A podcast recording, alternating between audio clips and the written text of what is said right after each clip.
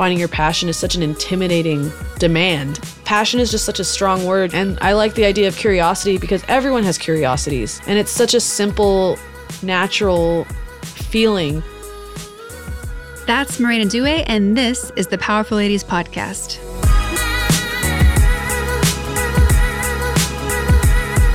Hey guys, I'm your host, Kara Duffy, and this is the Powerful Ladies Podcast, where I invite my favorite humans, the awesome, the up to something, and the extraordinary to come and share their story.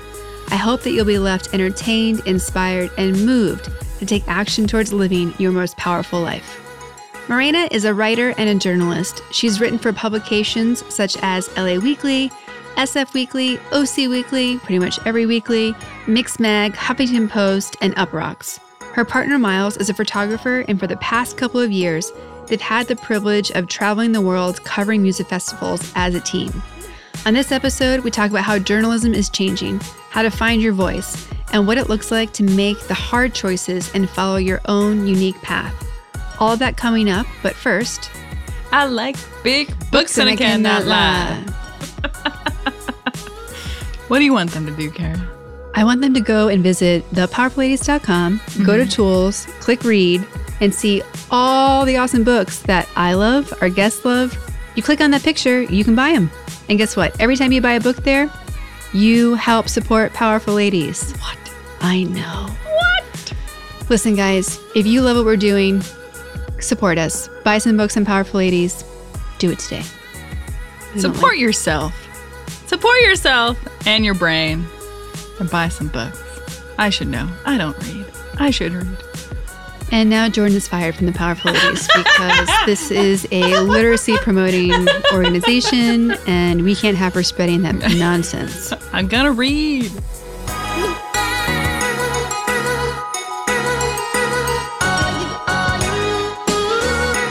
Welcome to the Powerful Ladies podcast. Thanks. Um, we start by asking our guests to introduce themselves and what they're up to. Okay.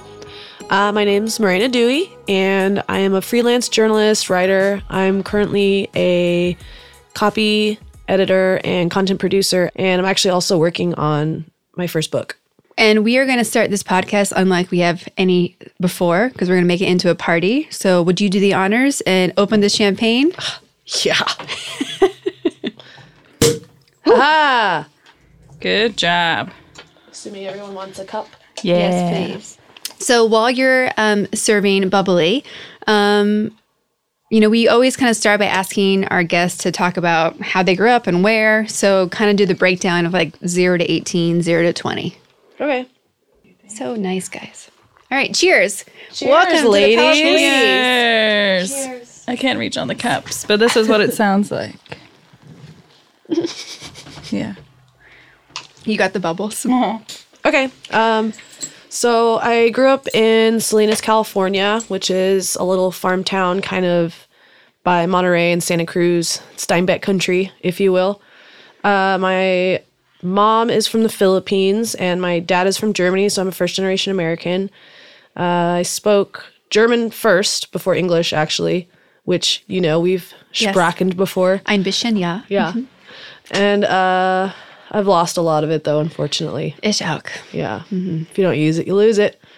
And then uh, my both my parents were musicians, so I grew up playing the piano basically before I could talk, uh, playing guitar, a little bit of French horn, singing, ballet eventually. I went to Salinas High School where I was a nerd and had my nose in the books pretty much the entire time.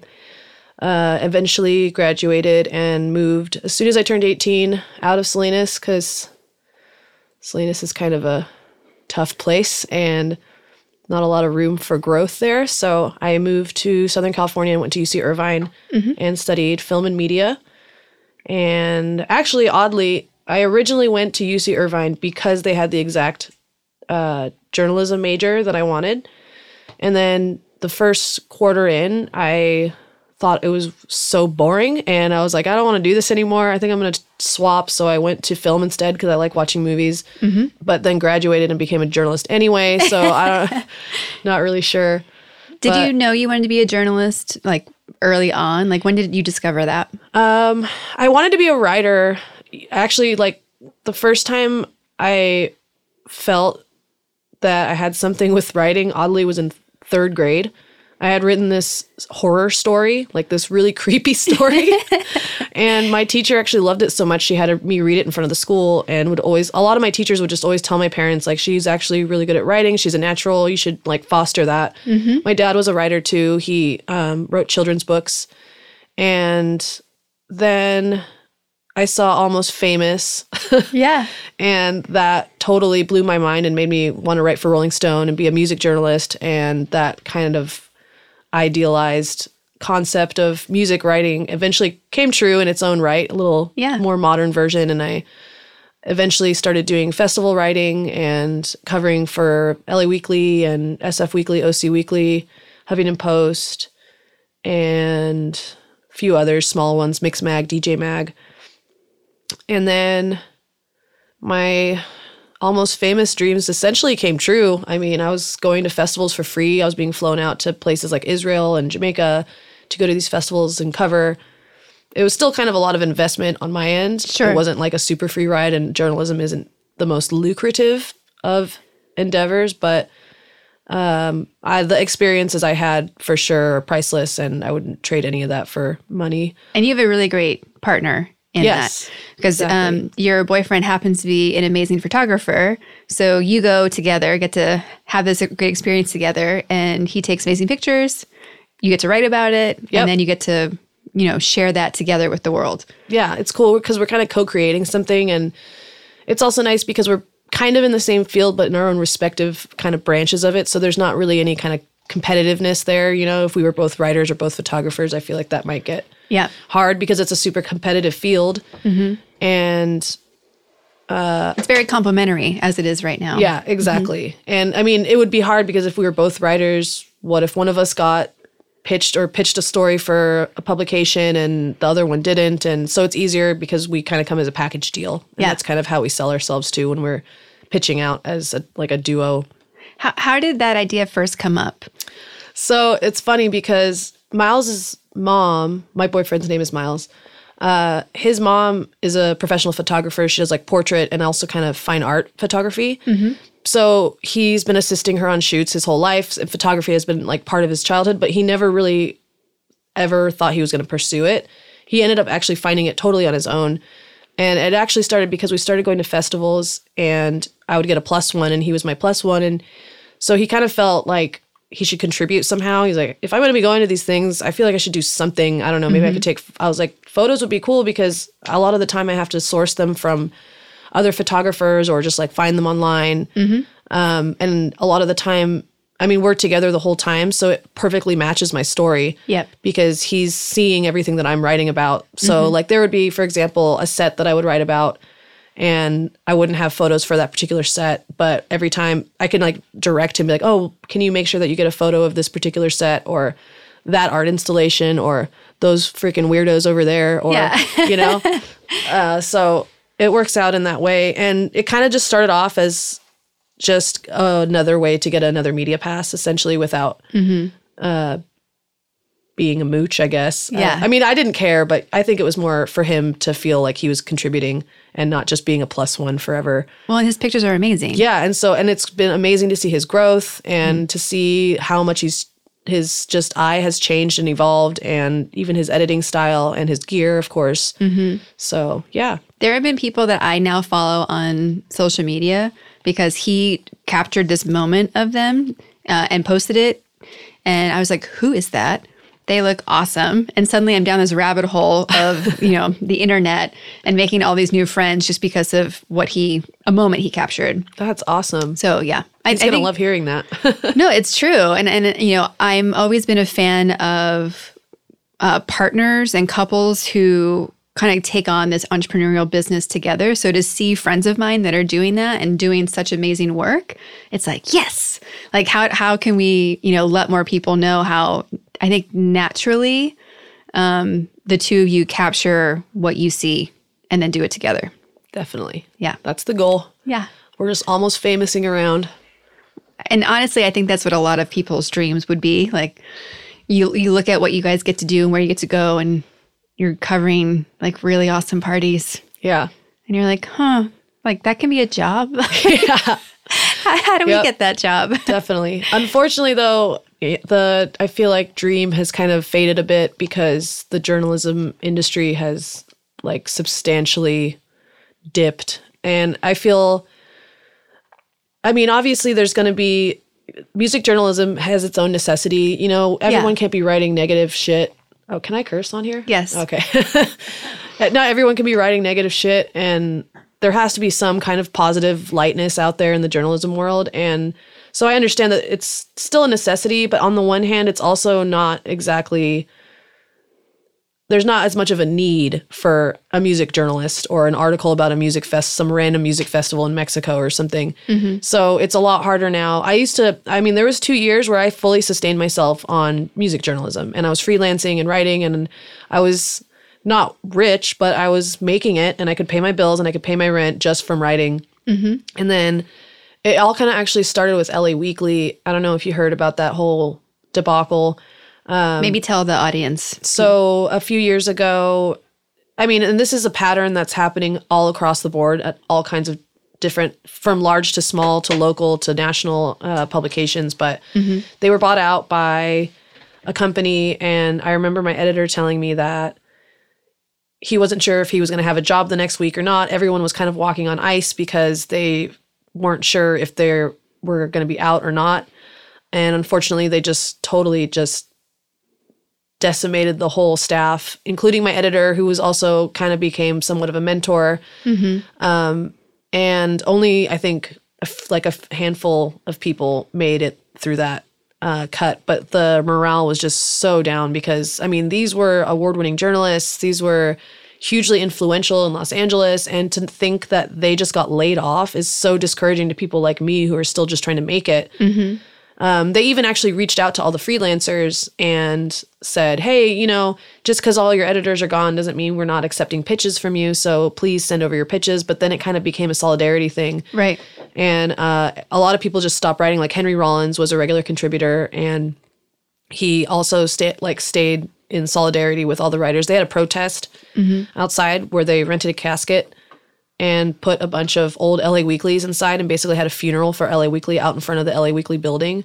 And oddly, there was someone from the new company live streaming it on the Facebook feed, which I That's so weird. That was so bizarre. And I was so I was watching the whole thing live and um, Through LA Weekly. through the LA Weekly Facebook feed as they're being protested. It was so bizarre. It was really strange. And they were doing speeches on a megaphone. It was proper protest style, like you would mm-hmm. expect. There were signs. yeah. Um, but it, the after that, I felt like it was just this downhill from there. Like after that, I lost three more publications, and then I lost Huffington Post, and then I lost um, like these two publications that had that I had just started writing for went under.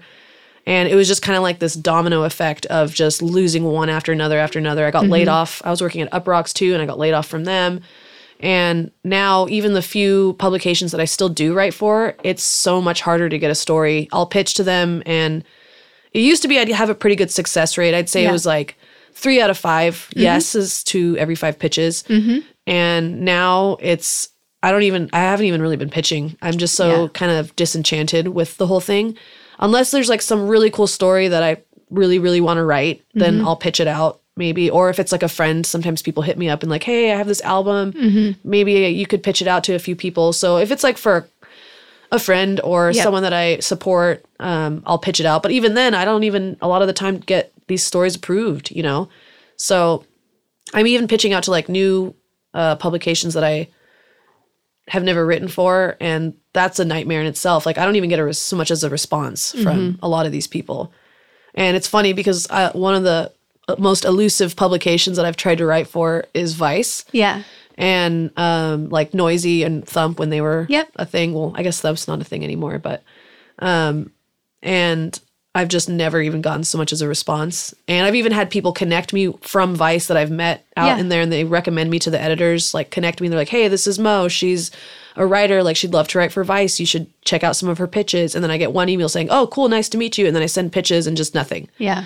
And it's also funny, it's become this like inside joke with me and Miles where so many people are always like, you know what? You should write for Vice. Have you ever thought about that before? I think you'd be like really, really good for them. I'm like, shut the fuck up, okay? I know, I know, but they don't want me, so I'm not gonna write for Vice. Yeah. even though I want to. But so it's just kind of this constant like battle of pitching and just not getting so much as a no. You know, I mm-hmm. would even just appreciate someone saying, "Thanks for the pitch, but this I'm going to pass." Yeah. Just so I know that are they even getting it? Are they just mm-hmm. deleting it in their inbox? Like I don't know. And at least when that line of communication is open when they reject me, I feel I have an opportunity to maybe be more inquisitive about what kind of pitches they want or what are they looking for or when's a good time to pitch or you know these kind of questions that maybe could help my chances but it's just so difficult. So i'm actually taking a break from the whole festival journalism thing. Um, last year and the year before i think we did like 10 festivals and i'm just i'm burnt. Yeah. like that's that's a lot. It's the travel the expense and at the end i'm i mean these articles are paying me anywhere from $30 an article to maybe $200 an article. So and sometimes i'm lucky enough to get flight but for the local festivals i'm still the one you know we're driving we're getting all the food and it's more of just like the free festival ticket i Yeah. think because it's a trade. So we're just a little burnt on that, but we also have some personal projects that we kind of let fall to the wayside Mm-hmm. because everything was just revolving around festivals and partying and Yeah. it wasn't exactly the healthiest lifestyle either. You know, it's not like I was going there sober. Yeah. I was definitely partying and there's definitely a lot of all-nighters and nefarious things happening, but um right now we're focusing more on big picture stuff, Mm-hmm. I think. And Anything Um, you want to share? yeah, there's a publication that Miles and I have been toying with the idea of for a long time now. And at first it was kind of a pipe dream, but now it seems like kind of the perfect time because we basically want to create a festival platform. Um, essentially, it's going to be like a publication, but I don't want it to really be labeled as a magazine or publication because I want to do like video playlists, like Yeah. kind of have it a little bit more diverse so that we don't Yeah. have to be pigeonholed into the whole media package. And um, we have the name, but it's not You, we- safe to say yeah. yet. when it's safe, we can update the show notes and, Yeah. and we can promote it on Powerful Ladies. cool. Yeah. So, uh, I mean, it's perfect because Miles can be in charge of. We're gonna kind of split the tasks and have him be. We want it to be autonomous too. Like we don't want to butt heads on this thing. Our relationship's always gonna come first. So, Yeah. I think as long as we have to, we just have to have trust in each other to like let our us do our respective sides. So he's gonna be like in charge of more so video design and photography, and then I'm just gonna do everything copy. Yeah. So, and then there'll probably be like an overlap in the Venn diagram of uh, like video because I definitely want to have a say in that. And also, I studied, I want to use my bachelor's degree for something. So Yeah. that would be the opportunity. And um, yeah, so we've actually started reaching out to writers. Uh, I did like kind of a first round of pitches and announcing and got a lot of interest from some really amazing writers that are down to kind of donate Yeah. an article, you know, just so that we have kind of a collection of Yeah. articles to pitch or to to launch with that aren't just like 20 articles written by me. You know, I don't I don't Yeah. want it to be like that. So um, I've reached out to a few friends that are down. It's all very up in the air still. Right now, our biggest hurdle has been getting us like kind of solidifying the domain. That's been a huge process, and neither of us have any bus- business acumen at all. So we're totally just playing it by ear and asking advice when we can from people who know better. And Well, great news is that you're currently meeting with a business advisor for startups and small businesses. So we Well, can, here we, we can go. help each other out. that's perfect. How convenient! It's a good way to spend a Sunday. um, you know, you you kind of uh, got to your story point where you were studying at UC Irvine, and kind of what happened between that and becoming uh, a journalist.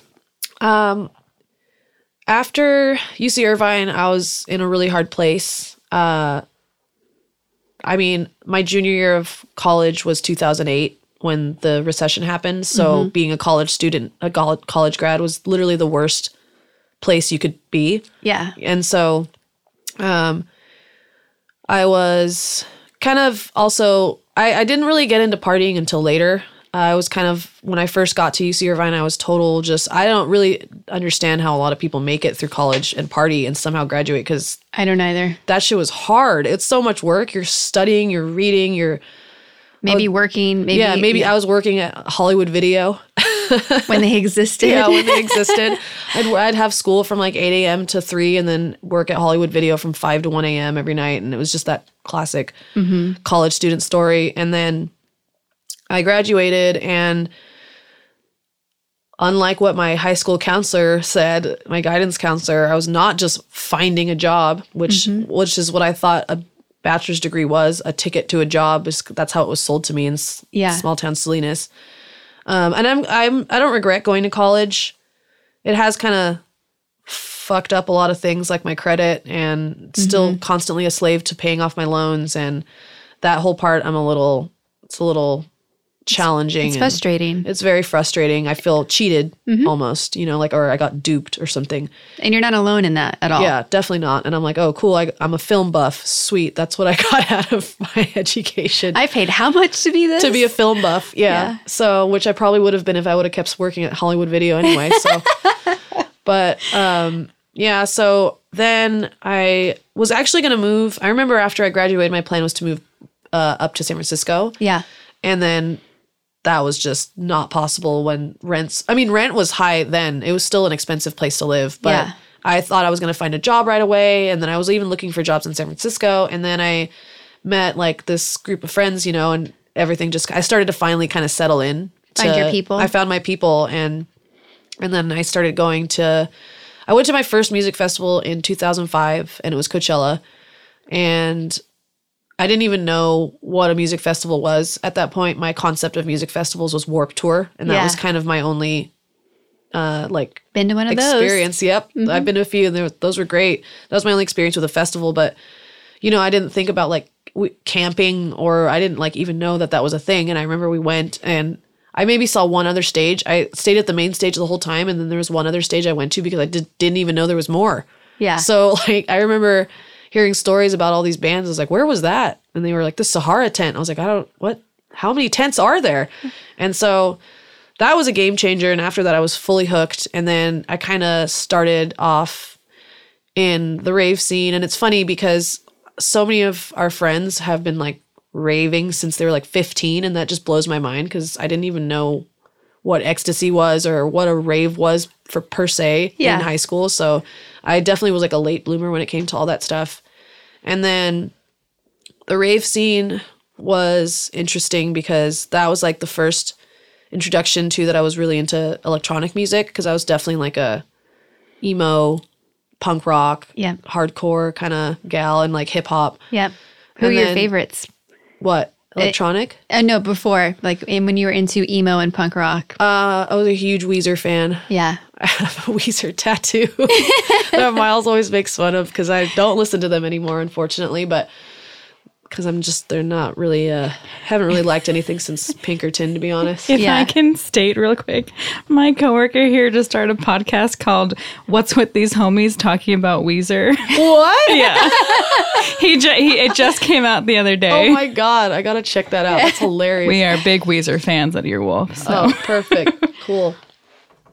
Yeah, I like the classics. I, I haven't heard any of their new albums though. Yeah. It, it's not my thing. I Yeah. don't know. Maybe it's, I, maybe it's good and I'm just kind of grew out of it. I'm Yeah. not really sure anymore. You know, like the Blue album and Pinkerton mm-hmm. are just so like nostalgic for me that it's Me too. hard for me to, I'm like, is it, it's good though. It's good music. It's Yes. good. But compared to the new stuff, I just, I can't connect with it. It's kind of just not my thing. Well, when you listen to the Blue album, you realize how similar it is to like original Beatles songs and like the Totally. the um I'm I don't know anything about music, so I'm gonna completely botch this, but in regards to the beat and the energy of it and how simple they are too, like they they get stuck. Yeah. And so there's like it's it was always interesting to me to see because at that time everyone was like, "Are you hardcore or not hard- hardcore?" And like Weezer was never hardcore. No. And like even if you li- listen to a Misfits album, you're like, "Wait, are you listening to the words?" Yeah. Because this isn't actually that hardcore. Like timeout. Like they look scarier than what they're talking about. Yeah, definitely. I was a Misfits fan too. Actually, that was good, and I love like NOFX and all that. I love NOFX. Yeah, like punk rock stuff and um, Dead Kennedys and just your Yeah. laundry list of punk rock music. And yeah, so then the rave scene was just such a stark transition. It's like mm-hmm. so opposite, you know, as opposed to just like getting punched and flying around a mosh pit. You're just Yeah. like eyes rolling in the back of your head. dancing with your arms up with a bunch of neon colors and Yeah. candy bracelets on. It's just it was so completely different than that world and it's interesting because I feel like a lot of people made that jump. Mm-hmm. A lot of people that I know that were like in the rave scene, the electronic scene came from the punk rock scene, came from like the hip hop scene and eventually just all found their way to that scene because it's just so addictive. It's so much fun. The vibes there, you're not really seeing a lot of people getting in fights. It's not like such a violent dark experience. It's the opposite. There's literally neon lights and colors and glow in the dark things everywhere. And so that was kind of a game changer. And then I was I went to Coachella for eight years in a row, and I, that was just kind of my favorite festival. And then I went to Lightning in a Bottle, and that just flipped my world upside down because mm-hmm. the first thing I noticed about Lightning was that there was no trash on the ground. Yeah. And I was like, how is this possible? There's no trash and there's thousands of people here. I had this experience at Coachella one time where I was in the parking lot and or in the campgrounds and there was a trash tornado and it started spinning around above the campgrounds and everyone was just watching it with dread and then of course when it stopped it just started raining garbage. It was literally raining trash and so that stuck in my mind as kind of a quintessential festival situation. Mm-hmm. And it was one of those things where I w- I didn't even know there was another option. I thought that's just how it is. It's kind of like what do you expect when you have tens Yeah. of thousands of people at an event where there's booze and partying involved. Mm-hmm. And then I went to Lightning and saw that it is possible and that there wasn't even so much as a cigarette butt on the ground. People mm-hmm. are picking up every single piece of trash or not even picking it up, but just not even putting it down or Yeah. throwing it down.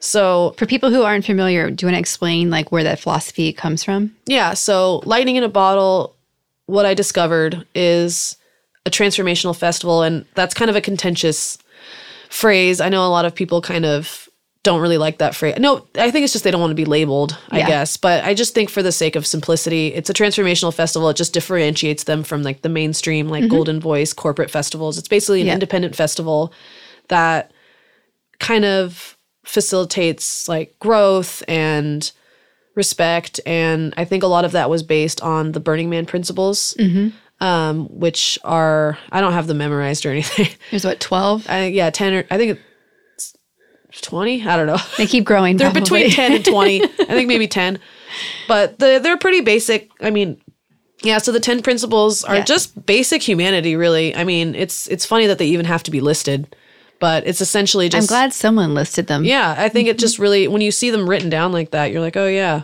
I guess I should have some kind of moral code. And we'll have a link to the list of the 10 Burning Man principles in the show notes. Oh, nice. Yeah. So I know that one of them is like radical inclusion, radical self expression. Uh, leave no trace is one of the biggest tenets of the Burning Man um, philosophy, and that's un- that's something that has carried through all transformational festivals. So I feel like all transformational festivals have kind of become these extensions of Burning Man and of um, those 10 principles. So when I experienced that, it was such a game changer because, and everyone was so nice to each other. You didn't see just like just destroyed people like fucked up barfing all over the place Yeah. or mm-hmm. creepy dudes like fondling you on the dance floor you know and Not i'm sure all. that i'm sure that does go on mm-hmm. but for the most part i mean because i don't want to you know excuse that that's or pretend like that's not happening everywhere but mm-hmm. I'd say at least like percentage wise, it's a much smaller percentage than you would experience at like a Coachella or even an Insomniac event, um, like EDC or these kind of bigger Yep. mainstream type festivals. It's funny to even think of a rave being mainstream these days, but they are. And so Lightning in a Bottle was the first taste of this kind of newfangled festival world. And from then on, I totally got like a little chip on my shoulder and I was like anti Coachella. I was like, oh, I don't go to these Coachellas anymore. I don't go to insomniac events. You know, Yeah. like I go to places where they don't throw trash on the ground and there's yoga classes, you know? Yeah, we're making art during the day. Yeah. And there's like, yeah, there's art installations and live painting and I can take a laughing yoga breathing gluten free cooking workshop class and like it was just a totally different world and so that's kind of the world that I really fell into and that community is actually one of the things that has kept me going to these things and that's mm-hmm.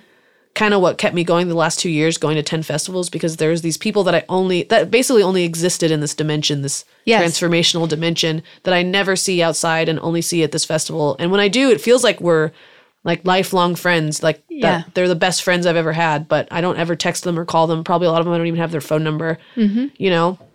So I think the community has become the crux of my whole festival experience. That's become the most important part. Mm-hmm. and, and I think it helps you that the when you said you found your people after graduating, like a lot of our people go to these festivals as well.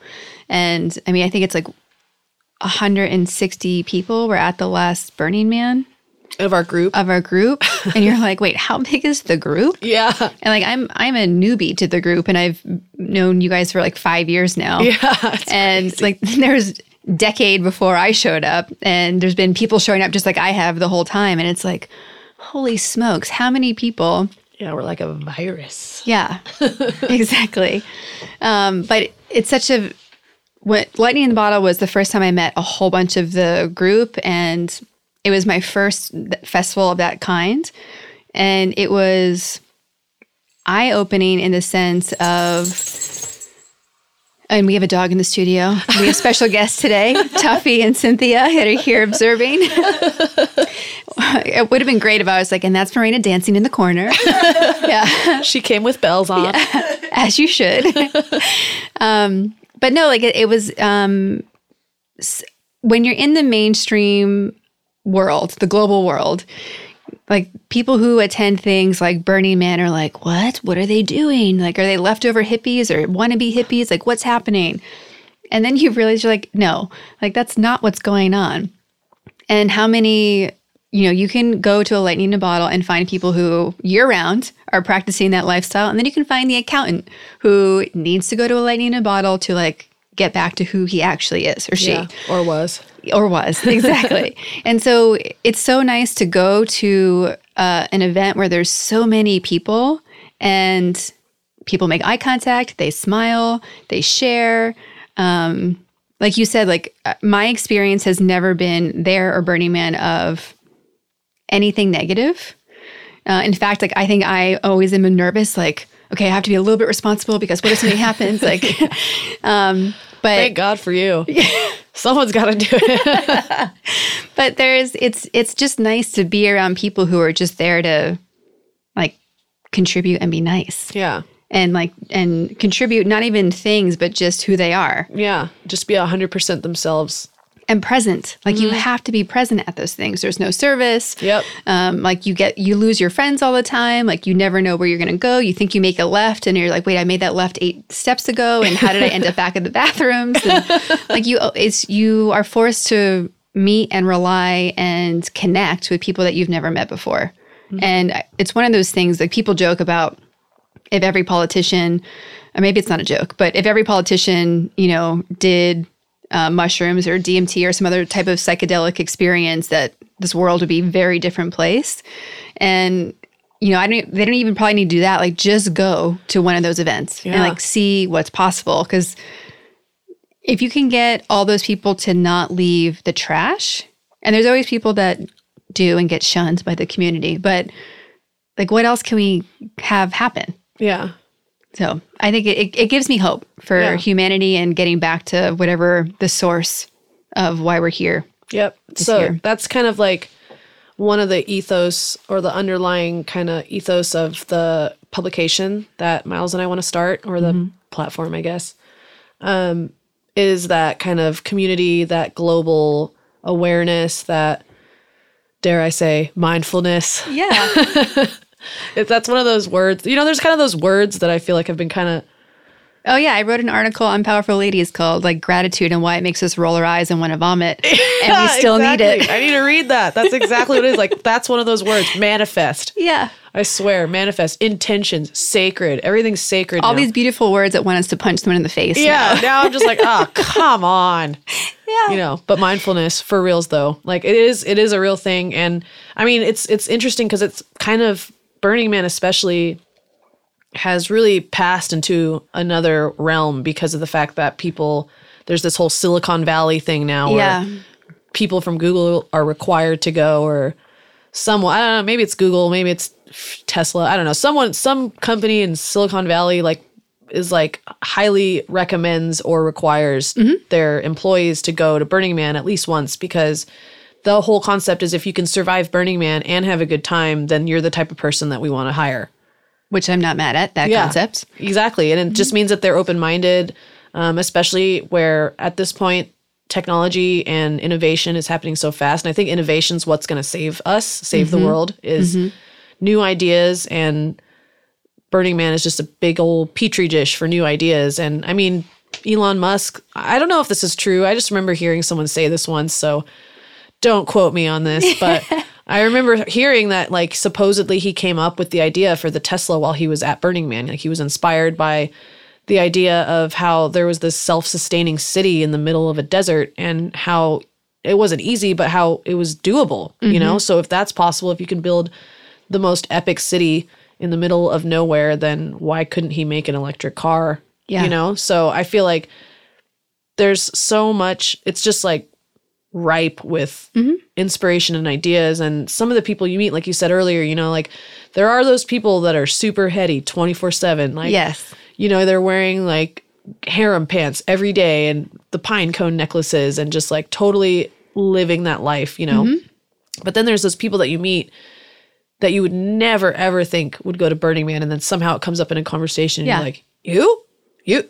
That you? happens to me every time I tell people I've gone. Really? You're the They're one. like, you're, you're the one. What were you doing there? You're the you. Were you a narc? Like, why were you there? You're, a narc. You're like, what a dick. yeah. Yeah. That's funny. Hmm.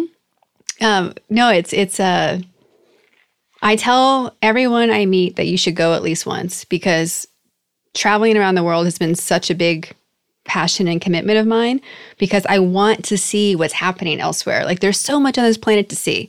Like we get so hyped on Avatar as a movie and you're like, okay, everyone listening, like we are that planet. Like we're the only weird planet that actually can sustain life and has all this variety of species. Like Yeah. go see it. Like it's not like some made up nonsense. It's actually our backyard. It's not virtual reality. No, like go to the Amazon, go wherever. Like it's here.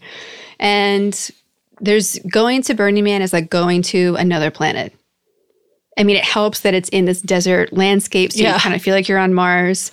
And th- most things do not work the way they would in modern civilization. It's completely different. And the best thing about traveling is when you can show up and assume you don't know anything and just figure out how it works there. And that's what you have to, you are forced to experience that at Burning Man because the second, like just getting in the door is a test of, you know, if I, if I compared having to move to Germany and like the three months preparing and everything that you have to like give up and get rid of mentally and physically to like move, you have to experience that in like the 11 hours Yeah. that you're waiting to just get in the door. Yeah. And then if you're a newbie, they make you roll around in the dirt. Yes. and I was so like, no, let me stay I- clean That's longer. what I said. I was like, just, I was like, I'm gonna get dusty anyway. Why do I have to end it so soon? Yeah. And they're like, no, you have to do a dust angel. And I was like, I haven't slept in 12 hours. Please don't make me do it. They're like, you have to do it. And I was just doing it. I had the biggest stink face. I was the same. I was I like, so mad. I need to pee. Let me get to the bathroom. Glad we're on the same page because some people were just flopping around like a fish out of water. They were super down, and I was like, God.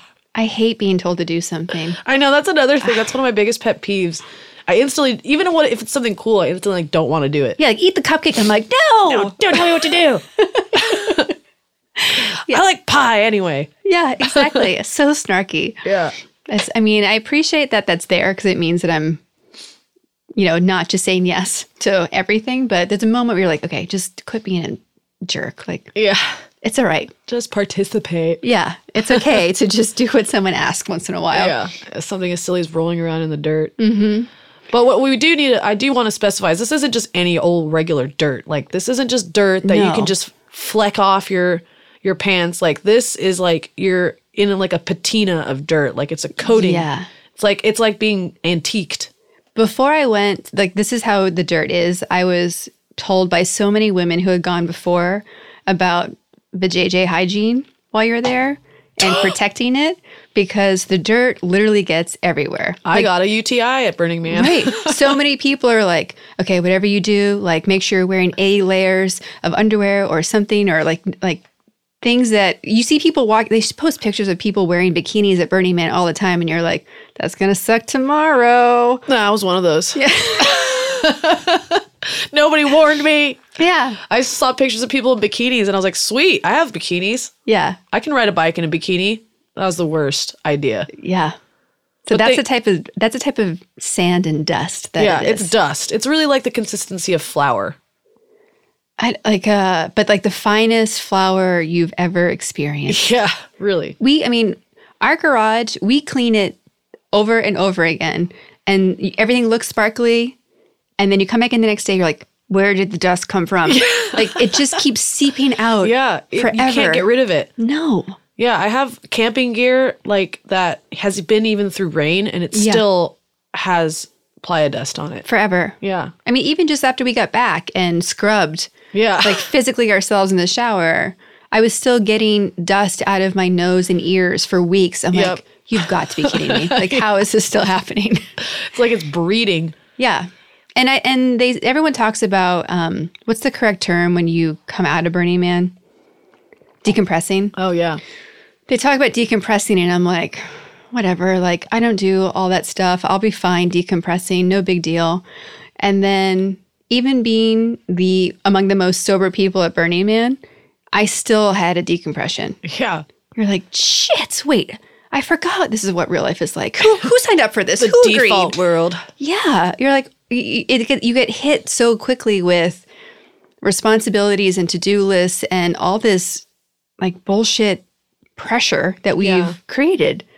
And And making up for all the time that you missed in the quote unquote default world. right. And it just all comes rushing back at you, and you're like, whoa, whoa, whoa, whoa, whoa, whoa, whoa. Hold on. Yeah. I'm not ready for that yet. Okay, guys. I just came back from Burning Man. Do you even understand? And they're Yeah. like, I don't fucking care. No. I mean, they tell people not to quit their jobs, but last time we went, Jesse quit his job like within two days.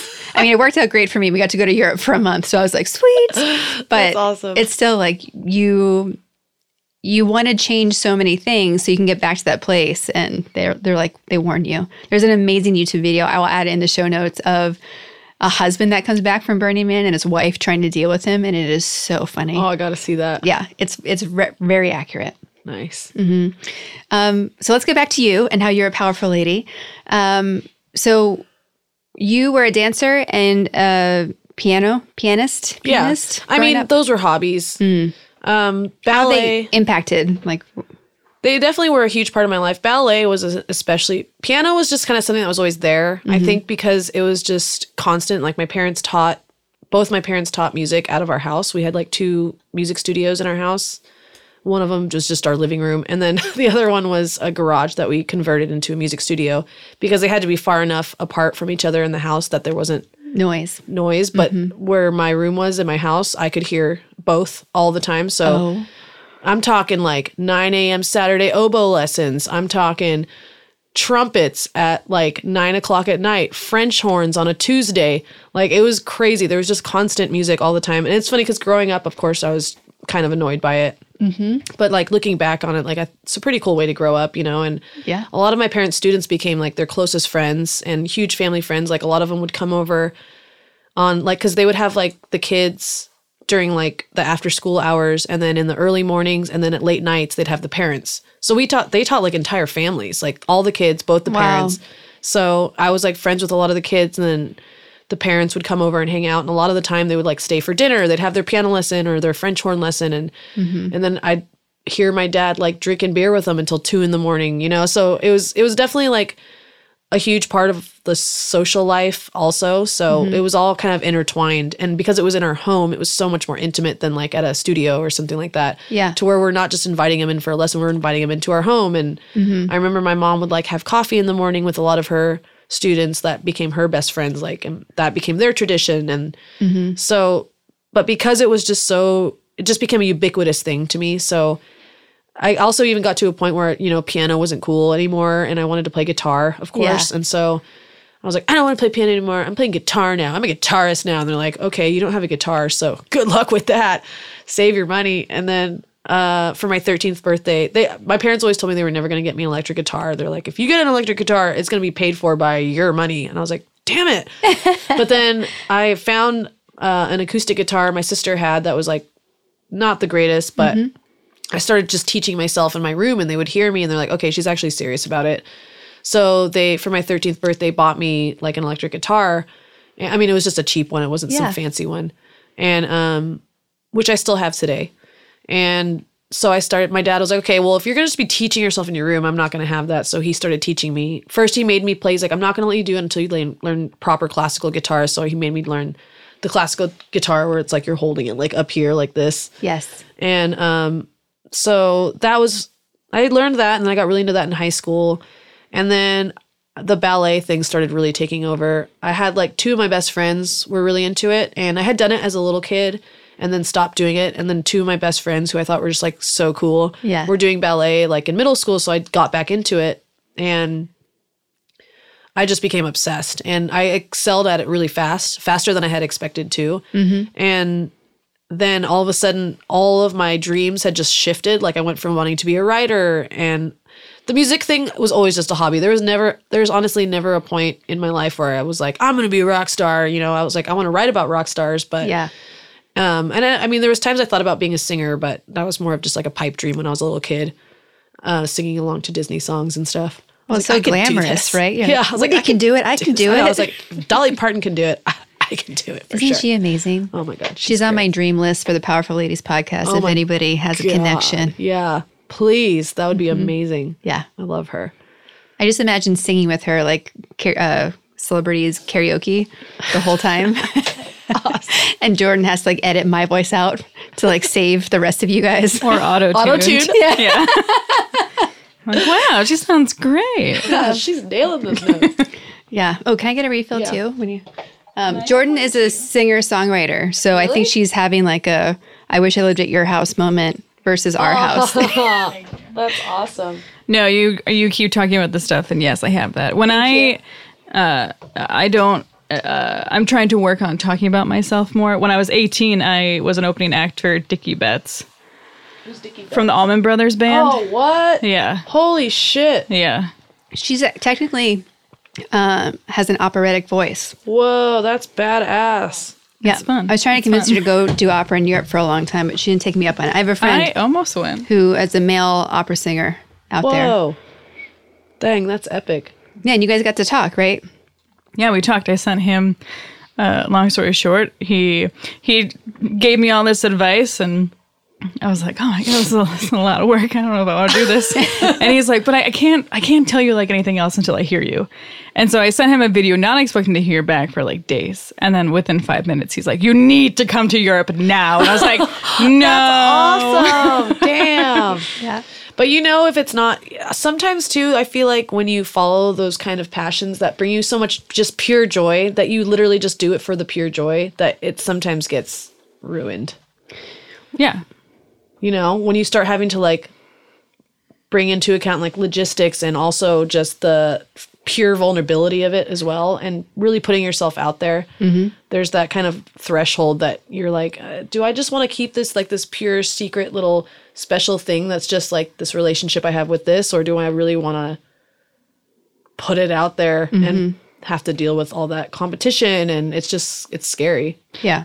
Yeah, and going the upper route, it's very intimidating. It's like 10 plus years of training and training with a professional and then like working your way up there. And it's like you, there's so much more that people don't realize that there is to it. Yeah. And um, And there's like 10 spots in the entire world if you want to be an opera singer. So it's like, I don't know, what would be the equivalent anywhere else? Like, I want to be an astronaut. Okay, cool. There's more astronauts than opera singers, so that's easier. Oh my god, that's crazy.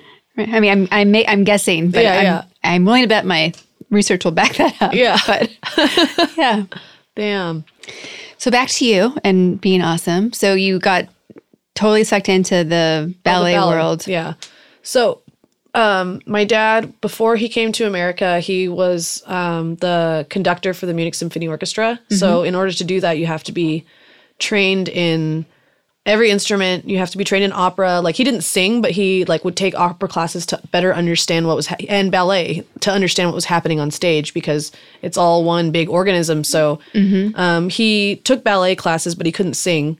So he would sit in on these opera classes and like spend time with all the opera singers and then but he actually took ballet classes because he wanted to understand the beats and the rhythm and the kind of physical connection that mm-hmm. happens especially when he's there conducting. Yeah. So he could have a deeper like intuition as far as when he's up there. So ballet was definitely when he when I started getting into it, he was actually like really excited about it because he was like, you know, he's always been a big ballet. Like my parents were total like culture nerds, you know, like mm-hmm. you know, he, they weren't we didn't watch like football or I mean actually I guess they did sometimes, but I mean it was just a very like non-traditional American family, you know. Um and so ballet we'd go to the ballet all the time and the opera in San Francisco and um I just had fallen in love with ballet and he was my both my parents they were just so supportive of everything thank god you know? Like I'm really grateful for that because there's not a lot of people that have that kind of a support you know? Especially for the arts. The arts is such a tough Mm-hmm. you know any realistic parent I wouldn't even slight them for being like you're this is unrealistic and Yeah. it's, it's a tough world so if you're gonna do it like good luck kind of situation you know mm-hmm. but they were always fully supportive and you know, looking back, like ballet was not cheap. You know, I had to buy tights and leotards and pointe shoes are so expensive, and I would blow through pointe shoes like nothing. You know, they were like mm-hmm. 80 bucks a pop. And so they were like scrambling to make this dream. You know, we weren't rich. So it was like definitely, I mean, they were teachers for God's sake. So Yeah. And music teachers on top of that. yeah, that. exactly. Such a niche type of teacher. And so um, I'm really grateful for that. But I got super into it. And then I started auditioning and I was like hell bent. I was like, I'm going to be a ballerina. And, um, and then I started going through the audition process and that totally changed everything. Like my ballet studio, we were very tight knit. We were all close, very supportive of each other. There was no body shaming or nobody felt uncomfortable about who they were, what sk- color their skin was, or how big their boobs were. Like, Yeah. and you know, I mean, for people who might not know, like the typical ballet body is like this super tall, super lanky skin and bones and muscle. Mm-hmm. You know, just like pure muscle. But that's changing a little bit thanks to people like Misty Copeland. Yeah. But I remember I went to my first audition and I my ballet community was like such a important part of my life. So I, I remember there was like this room where all have our numbers pinned on our leotards and we're all stretching. It was like the stretching room before we go into the audition. And I saw this girl and I was like, Hey, how's it going? Like, who are you auditioning for? Cause that we would audition at San Francisco Ballet, uh, their academy, and they would go through like basically companies from all over the world would come through there like during a season and you mm-hmm. just back to back to back just do all these different auditions for all these different companies all over the country and all over the world. And so I was trying to talk to this girl and like just kind of ease the nerves a little bit and maybe mm-hmm. connect, make a new friend, who knows. And she was not having it. She just like looked at me and turned around. Everyone was like that. It was like because we were competition, but I was like, that doesn't mean we can't make it less awkward, you know? Yeah. And if you get it and I don't, like, good for you. You earned it, you know? I'm mm-hmm. not I'm not gonna like hate you because of it. Yeah. And so when I realized that it was just this really kind of acidic environment, I started kind of having cold feet.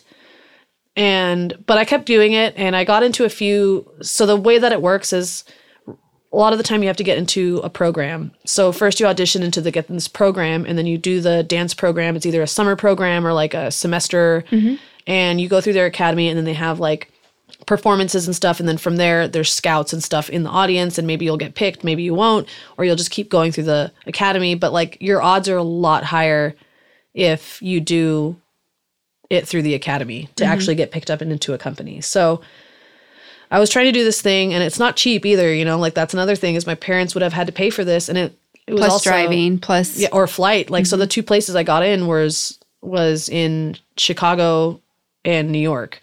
So like it would have been a total life changer. And so I remember I didn't know what to do because it was also going to be the no- another option was it was either going to be ballet or college. Yeah. So, and you can do both.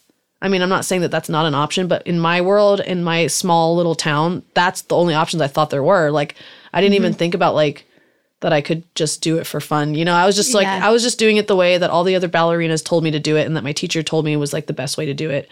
And so, um, my dad actually gave me this advice that has stuck with me. And he said, you know, I want you to make this decision because I asked him, I was like, I don't know what to do. Like, I, I, I, I'm getting cold feet. I don't know if I want to do ballet anymore. Like, it brings me so much joy and I love it, and I feel like incomplete without it.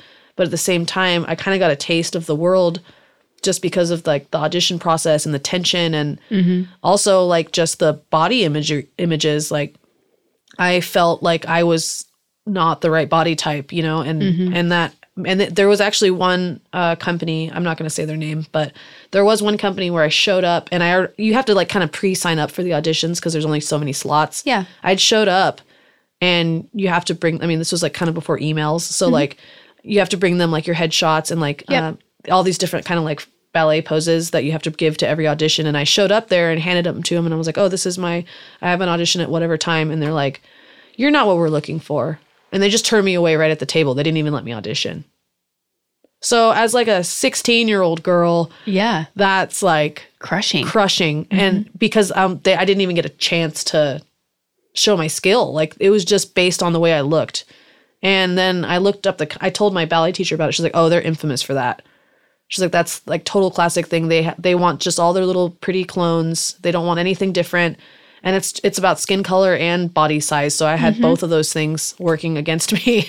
And so i was just like wow. So those that experience it was just kind of the a bunch of little experiences like that through the mm-hmm. audition process that really fucked with my head. And Yeah. so when i asked my dad for advice and i didn't know what to do i was like and i and also they were so proud of me. Like they loved my ballet and they had put so much effort. So i felt like it wasn't just me anymore. It was also like they their invest i was like their investment you know Yeah. like that it was like all riding on this. And so i started feeling guilty. Like i was like fuck they invested all this money and time and took me to all these rehearsals and these auditions and like just like literally put their lives on hold for this. And now i'm like gonna be like nah i'm over it you know? So i felt really guilty. And so i didn't know what to do. So i asked my dad and he was like you need to make that decision but what i will tell you is if you want to like strengthen your body and become like a physical tool not like an asshole tool but Yeah. yeah, like if you want to use your body as like a tool and have that be your entire life revolved around being basically like a well-oiled machine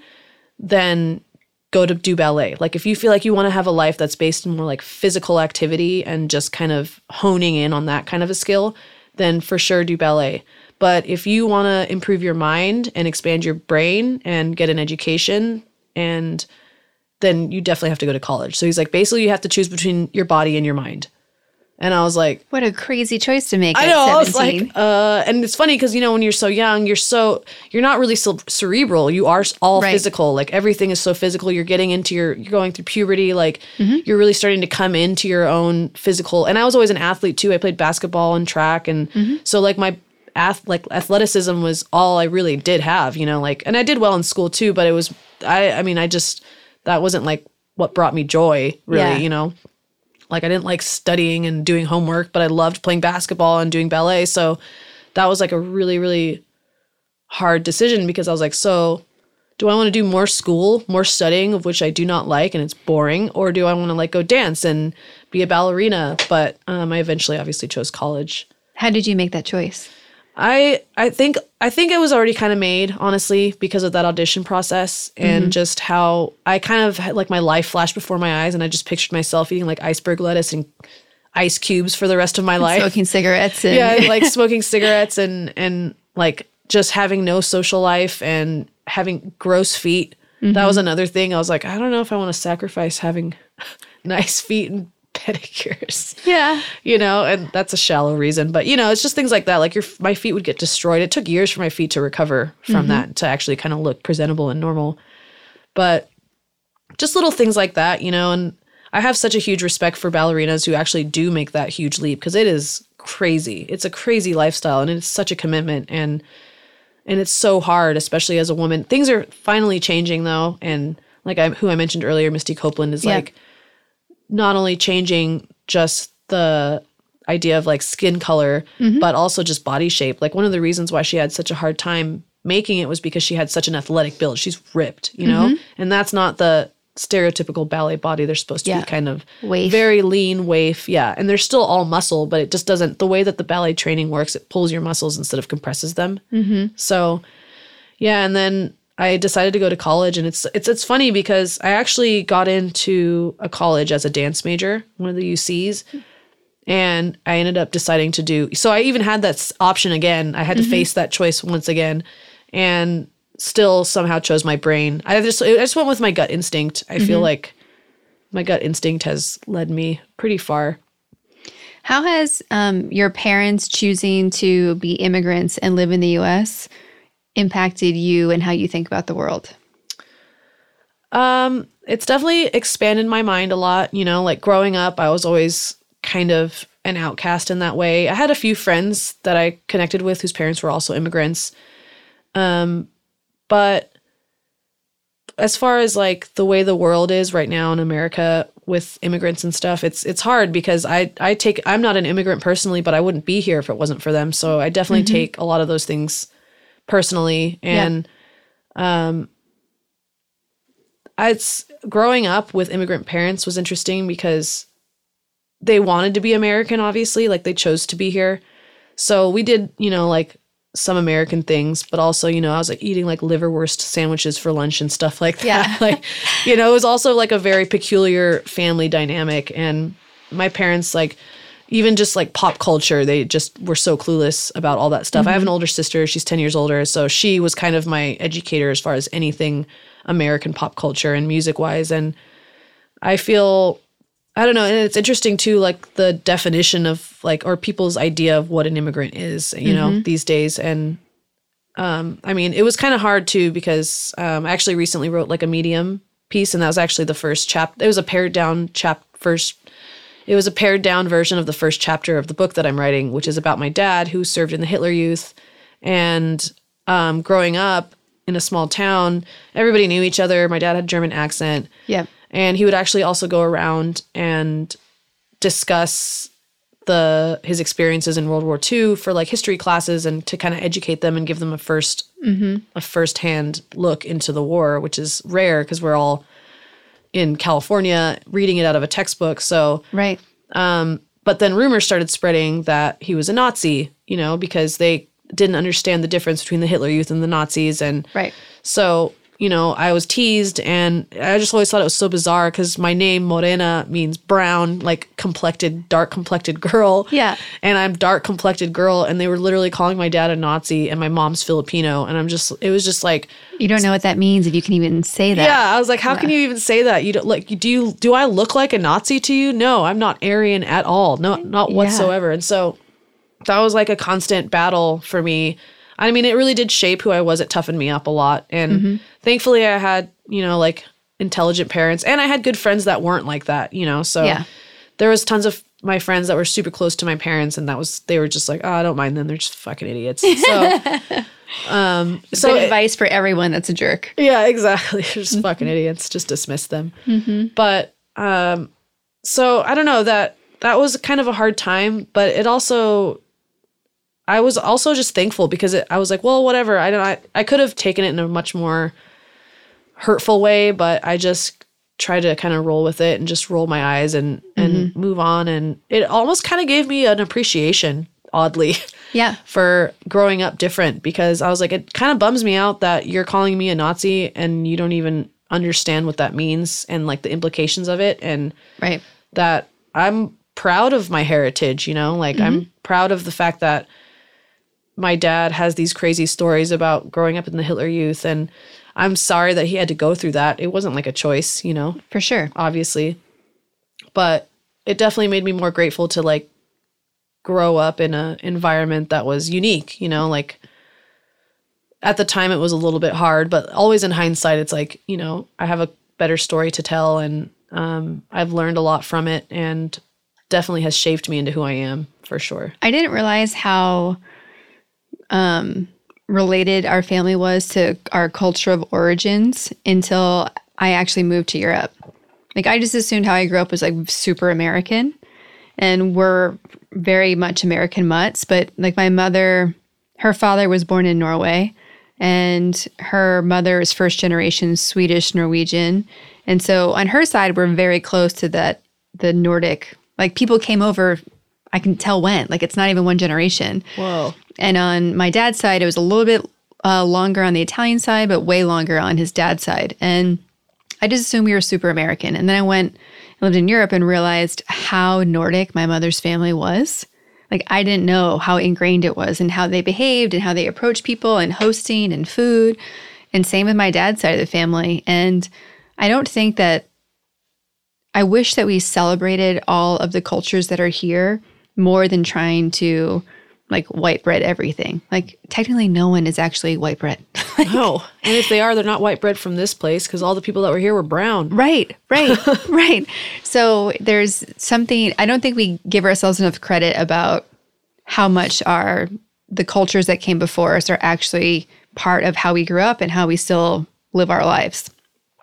I mean, even like what I expect Christmas to look like is very specific based on how it was celebrated in our home, which was like a more Nordic Christmas. How did you guys celebrate it? Uh, like to me, like Chris, there's, it's not Christmas if you don't have like the little gnomes and elves and there's like Schwags? yeah, there's Good like Yule. yeah, Good. Yule- Do we have, you have huge Good Yule signs? Up? yeah, which is oh. Norwegian for Mer- like Yeah. Merry Christmas. Mm-hmm.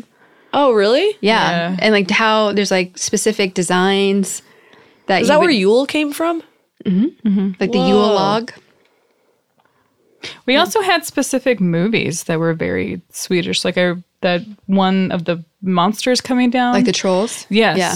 The Krampus? Not No. Krampus because that's an amazing story, but um, no, like because there's so many t- trolls that are related to Norway in particular that they have like s- Christmas stories that are about the tr- the trolls. Have you seen that movie, Troll Hunter? No, It's really good. Sidebar, you should watch it. amazing. One of the things I would love to come back to is as a journalist and knowing how journalists are being treated today and free press is being treated today.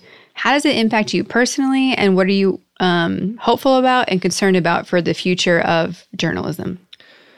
Um, I mean, it's affected me personally because I can't find work doing it, and especially because I'm in such a niche topic. You know, like I said earlier, there's not exactly a need for another article about a music festival or a new artist that's coming out. You know, um, a lot of those positions and people that are writing about that have been kind of grandfathered in too. So there's just not a lot of work to go around.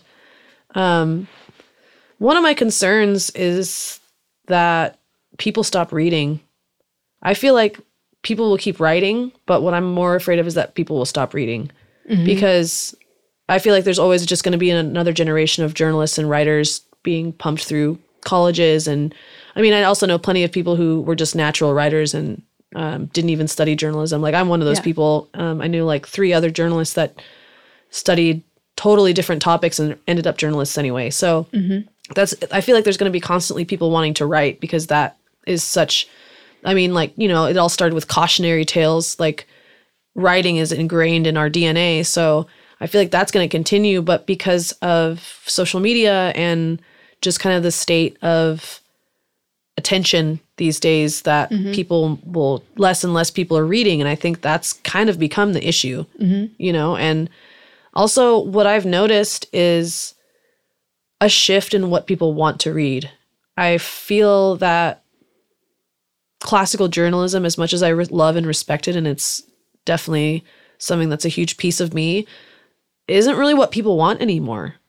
I noticed because, uh, so after I had become kind of disenchanted with writing, I basically just, I almost quit like altogether. I was almost just like, I'm over this. I'm done. I, can't make money. It's just not worth it. Like the amount of pitching and work that goes into it. Like I don't even know what the point is anymore. I don't even know if I'm good. The self doubt sinks in. I'm like, I don't even know if I'm a good writer. I'm like, I might even just be a shitty writer. I don't even know anymore. I can't. I can't even tell anymore. I'm so like jaded.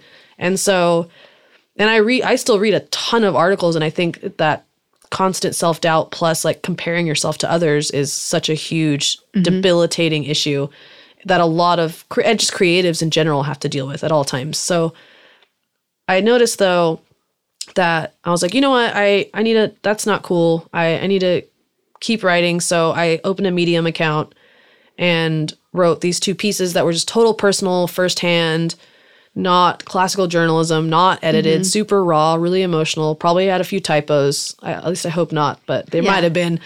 But um, I got more of a response to those two articles than I've gotten on all of my other journalism articles, like combined. And I feel like because I was personal and vulnerable and showed the world a piece of myself that I hadn't before. Yeah.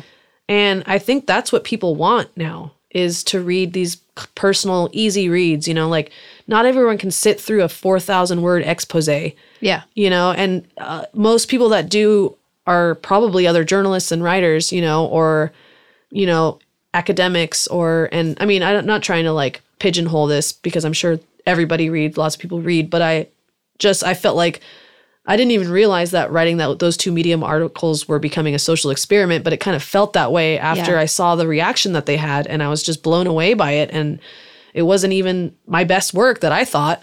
You know, like that's another thing is I I wasn't even trying to I wasn't trying anymore. I was just writing, and Yeah. it wasn't even my best work as far as some of the stuff that I've written in the past, especially for LA Weekly, like that was some of the best stuff that I thought I'd ever written. But a lot of the time, it just didn't even get any love, and I don't even care. Like you know, mm-hmm. I think it's more indicative of what people care about, and it's personal stories, it's vulnerability, um, and so we're finding that storytelling is. I mean, it's what connects us, it's what heals us, it's what teaches us, it's what you know keeps us from like jumping off a cliff because you hear cautionary tales and oral tradition and Yep. even hieroglyphics and cave drawings you know these are all forms of storytelling and i feel like in journalism sometimes it gets lost because it's more reporting Yeah. you'll get kind of caught up in the the reporting end of it and i feel like this personalized storytelling and i think people just want to see other people be vulnerable mm-hmm. because that is when you really connect with someone Well, and it's also the opposite of what you're seeing in social media right now of this perfection and everything's awesome. And you're like, that's not real. Yeah, exactly. It's very polished. They're putting mm-hmm. just a polished version of their life. Yeah. Sometimes it's not even accurate to what's actually happening at all. Yeah. I recently saw or read um, something that stuck with me about how humans are different than other animals. And the biggest, um, obviously, language is a big part. But the thing about language that makes it different is that we're able to tell the stories of what's happened before you and keep it going. We're like, you know, a dog is born, and sure, they have communication, but they can't tell each other about what happened in the past, at least not that we can tell. Yeah. And the fact that humanity is able to to forward experiences is something so unique that even if we find other species that can communicate, we can start to translate dolphin or whale, like we don't know if they have the oral history that has allowed humanity to make leaps and bounds because we keep growing on each other's lessons versus having to start semi over again. Yeah. Um, I I know that I one of the things I'm worried about with how the political climate is and cultural climate is that I really want people to remember that they can't just hear something and that becomes fact. Like I'm so happy that we were taught to like read more than one thing and f- figure out what the truth is for ourselves versus get it from somebody else. And I remember when I read a living in Germany, I wanted to read more about the history of Germany and it was so weird to like be renting an apartment and this really old couple was renting it and the wife's like oh yeah my husband lived in the us i'm like oh where she's like canada i'm like okay it's what we do to europe all the time Yeah, right exactly. like i was in ireland you're like yeah i live in england Yeah. yeah. it's the same thing like, it's fine. It's the Yeah. same. um, and i was like oh like what was he doing in canada she's like pow camp Oh, what? i'm like oh like in my mind like that germany is so long ago Yeah. but no it's like my grandparents fought in world war ii but i didn't think that there would still be grandparents Yeah. who had fought in world war ii on the other side there it just didn't dawn on me i didn't think about it until that moment happened and so I got really curious about the history and what happened and how it got to that place and hearing people talk. Nuremberg has an amazing place called the Documentation Center where they walk you through what happened to lead up during World War II and after. And so many people they were so relieved to finally have food and jobs after what happened um, in World War One and even before World War One that they didn't ask all these questions because for the first time ever they felt like there was progress happening, and I like it just made me appreciate so much to like how America tends to challenge and be more difficult than sometimes you want people to be, but it allows like proof that things are happening. And I, I wish more people were doubting or taking things with a grain of salt or challenging it instead of just being like, oh, yeah, well, whether it's CNN or Fox News, Yeah, they said so. fact. You're like, hold on. Like, we can't trust either of them. I know.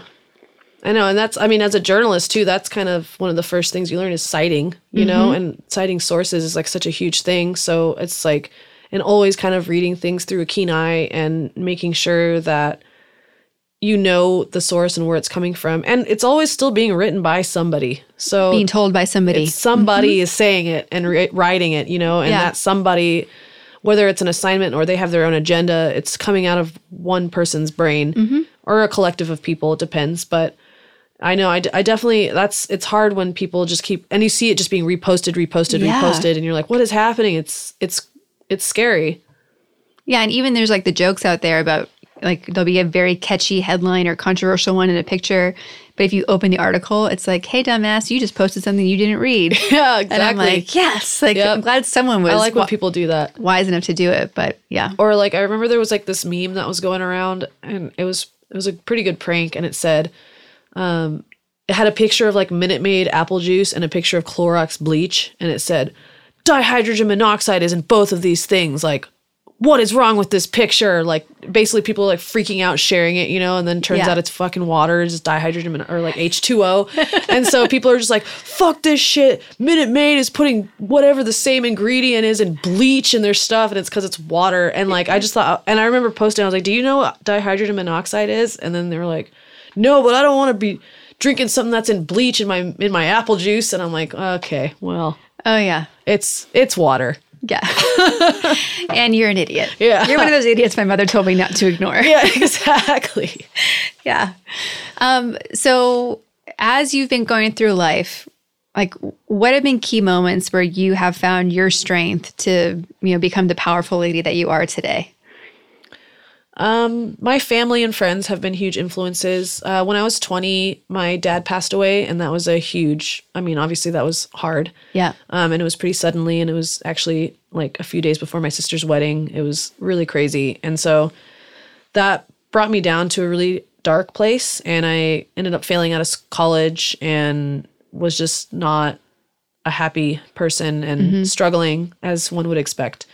Um, and then my mom convinced me to write like a letter of appeal, but I just felt really weird. Like I, I didn't want them to think I was like exploiting my dad's death to like because I fucked up. But she's like, no, that is why. Like you would have It's been real. Yeah, it's real. You couldn't focus. You were. It was. You were going through something. You know. And I was separate. I was by myself at college, not with my family, and so it was even harder. I was going through it by myself, and um, and I didn't have like our group of friends now. I, I had like one or two friends, so I was very very much alone in the scenario. And um, but she, she and then she got me, and she was like, he would want you to finish. You know, like he was one of the inspirations of why you went to college in the first place. So just just do it, and all if they say no, they say no. But I mean, he wouldn't want to be the reason why you didn't get to finish college. So I wrote the appeal. I got back in, and from then on, I kind of started like living my life kind of for him, and he started giving me strength, even though he was gone. And I tried to Yeah. take that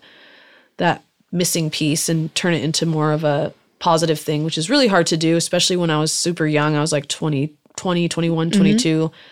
Um, and I think that that was a huge turning point in my life because it definitely made me grow up and wake up very quickly when you lose someone that's that important to you so soon. Yeah. And um and then after college my friends became such a huge influence on my life because I had never had like a network of people that was so diverse and so loving and funny and um it was bizarre almost you know it felt surreal to have this and it just keeps growing like you said like a Yeah. virus like there's just more and more people coming in and they're all and we're a very diverse group of people. Like Yes. do, when you see us all together, it's surprising because everyone's just from different backgrounds, like looks different, talks different. I'm surprised we're not hit up by Gap to do their next like commercial. I know, or. United Colors of Benetton. Yes. It's not even a thing anymore. exactly. yeah. Um, so I, I don't know. I think it was just like a series of, I think really people have been what made me who I am and have um, made me the powerful lady that you say I am. Yeah. And, um, but really though, I mean, I, I, I'm, so I'm whatever the opposite of a massage or not a misogynist, a misanthrope is. That's I for sure am because people have been such a huge had such a huge impact. Even people I don't know, like Yeah. inspirational people, musicians, you know, like activists. Who are a few of them that you can think of right now? um, as far as like journalists are concerned, um, Abby Martin, she's a journalist. I don't know if you've heard of her. She's like this crazy, gnarly journalist. Like she's done a lot of like war coverage, and um, she's kind of always been, not always, but for the past like few years at least, has been a big influence as far as a she's a female journalist, and b she's like done like war correspondence and um, and she's funny and interesting. Um, also, Elizabeth Gilbert, Yeah. is I mean, who whose hero isn't she? You know, like she's She's come up in more podcasts than Yeah. anybody else. I and know. I, I, mean, just the book Big Magic. that's the that's it. That's actually Mm-hmm. the only one I've ever read. I di- I, know, I didn't even read Eat Pray Love. I just um, um my friend Sarah Sarah Lemus like Yeah. was like got that book at an airport and she was like I started reading this and I feel like you should have it. And I was like okay. So I started I read it and I just blew through it and it was such a game changer especially because she I mean the whole thing is talking about creativity. Yeah. but she happens to be a writer so i felt like it very much spoke to me in that way you know? And it can really it really can be applied to just anything in life how you live your life in general and how you kind of mold your creativity. But um i was like in a place too when i read that where i was disenchanted feeling like i was going to quit writing like i was over it and she just kind of flipped that whole thing around I, I think anyone who has who has had an idea that they think of, like so many people have this thing where like I thought of that, and like someone's selling it now. But like, people are naturally creative, and we so often ignore it because it seems silly or nonsensical or it will make money or unrealistic yeah, there's so many gross adult things we put on top of like what we could be spending our time doing. And so I think anyone who's an adult, you've been a kid, you've had moments where you all you want to do is make stuff, forts, stories, you know, your dolls talking, whatever. Like just go read the book because it's going to open up something that you probably haven't tapped into in a while. Yeah. And um, I one of the biggest things too was that she talks about curiosity versus passion, Yeah. and that was important to me and to a lot of people that I've heard that I've talked to, who talk about how the idea of finding your passion is such an intimidating demand Yes. because there goes Tuffy. He got excited. He's Yeah. got passion. he's got passion. He's got big magic. Um, but yeah, like the idea of following your passion. First of all, it doesn't even talk about like finding your passion. And what if you Yeah. don't have a passion? And a passion is just such a strong word. You're like, when you think of passions, you think of kind of like careers, you know, like writing or painting or, you know, but it's, it, it's so it kind of just, it's a very intimidating How do you start? That's one of the main things about powerful ladies is all that we talk about all these big hoo-ha words and you're like, "Sweet, how do I start?" Yeah. Exactly. And I like the idea of curiosity because everyone has curiosities. Yes. And it's such a simple, natural feeling to be curious about something as simple like in the book she talks about gardening, you know, and it mm-hmm. ended up ex- snowballing and then turned into a book just because she was like, I like gardening. I'm going to do some more of that. And then all of a sudden she wrote a book about it. So, Yeah. and that wasn't even the intention from the beginning, you know? So, like, I feel like that has really kind of helped focus my creative path and mm-hmm. my creative approach too. Like even while I'm writing, you know, it's about kind of things that interest me, small things, and I'm like maybe they'll interest somebody else too. Who knows? Yeah. I bet that's why your two Medium articles also got the the biggest feedback because you just stopped putting anything around it and just wrote. Yeah, I stopped trying. I, I feel like up until then, I was trying to write, trying to be a journalist, but I never really. I had so much self doubt and so much um, just insecurities that I, I just never. I, I had like yeah, there's just all these walls around it, and mm-hmm. so I was just trying to like fit into this mold that I thought would be what made me a good writer. Yeah. And then it turns out I had it all along. Yes. You know, like from that third grade weird horror story that I wrote Yeah. to like actually just letting it flow, you know? And and that's the powerful lady secret that I think I want everybody to get is what like the light and power is already in you. So like go find it. Stop stop thinking it has to look like something or do something or equal something else. Um you know, finding your passion has been a reoccurring topic in a lot of these conversations because I've had a lot of women on who finally stopped trying so hard. And you know, like a lot of us, like how I feel right now about powerful ladies, even is that am I passionate about powerful ladies? Like I had a struggle just with the name for four years, so I stopped like doing anything, you know, like because I'm, I'm not anti men, right? Like there are men and people who don't know what they identify with that will end up being on this podcast. So, um, it, it just became something where I couldn't not tell the stories of women like you and who else we've had because other people needed to hear these conversations. And it's almost like I'm not even in charge of where this goes. Like I am just given this gift right now and being told like run as fast as you can, run. Yeah. And then when you get there, we promise that you'll figure it out, but we don't know what that looks like yet. But go. And I'm like, okay, go. You know, and that, like that, I don't know how else to describe it because it's not like I'm back here like, ha, ha, ha, this is what we're gonna do. And it's all gonna, yeah, that's not what's going on. It's really just like how, what would my ide- ideal day look like? It would look like talking to amazing people because I'm curious about their story. It'd be making stuff and it would be helping people figure out what they like doing. Sweet, I'm going to do that from now on.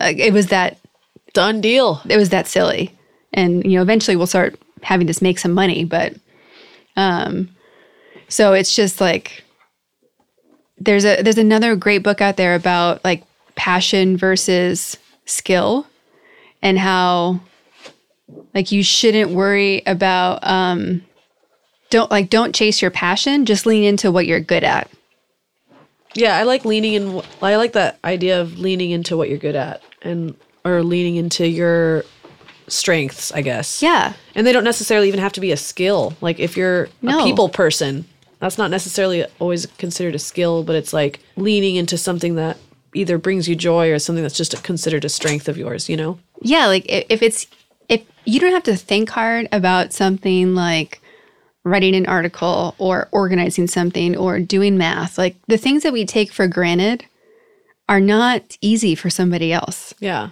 And that's your first access for finding a way to generate income for yourself. Like mm-hmm. we put all this pressure on like i need a career. And it's like time out. You really just need to figure out how to make some money mm-hmm. and eventually you'll figure out what your career is. And it's going to change like 80 million times. Like even my own when i look at if i list all the jobs i've done you're like who is this schizophrenic person? I know that's how I feel too.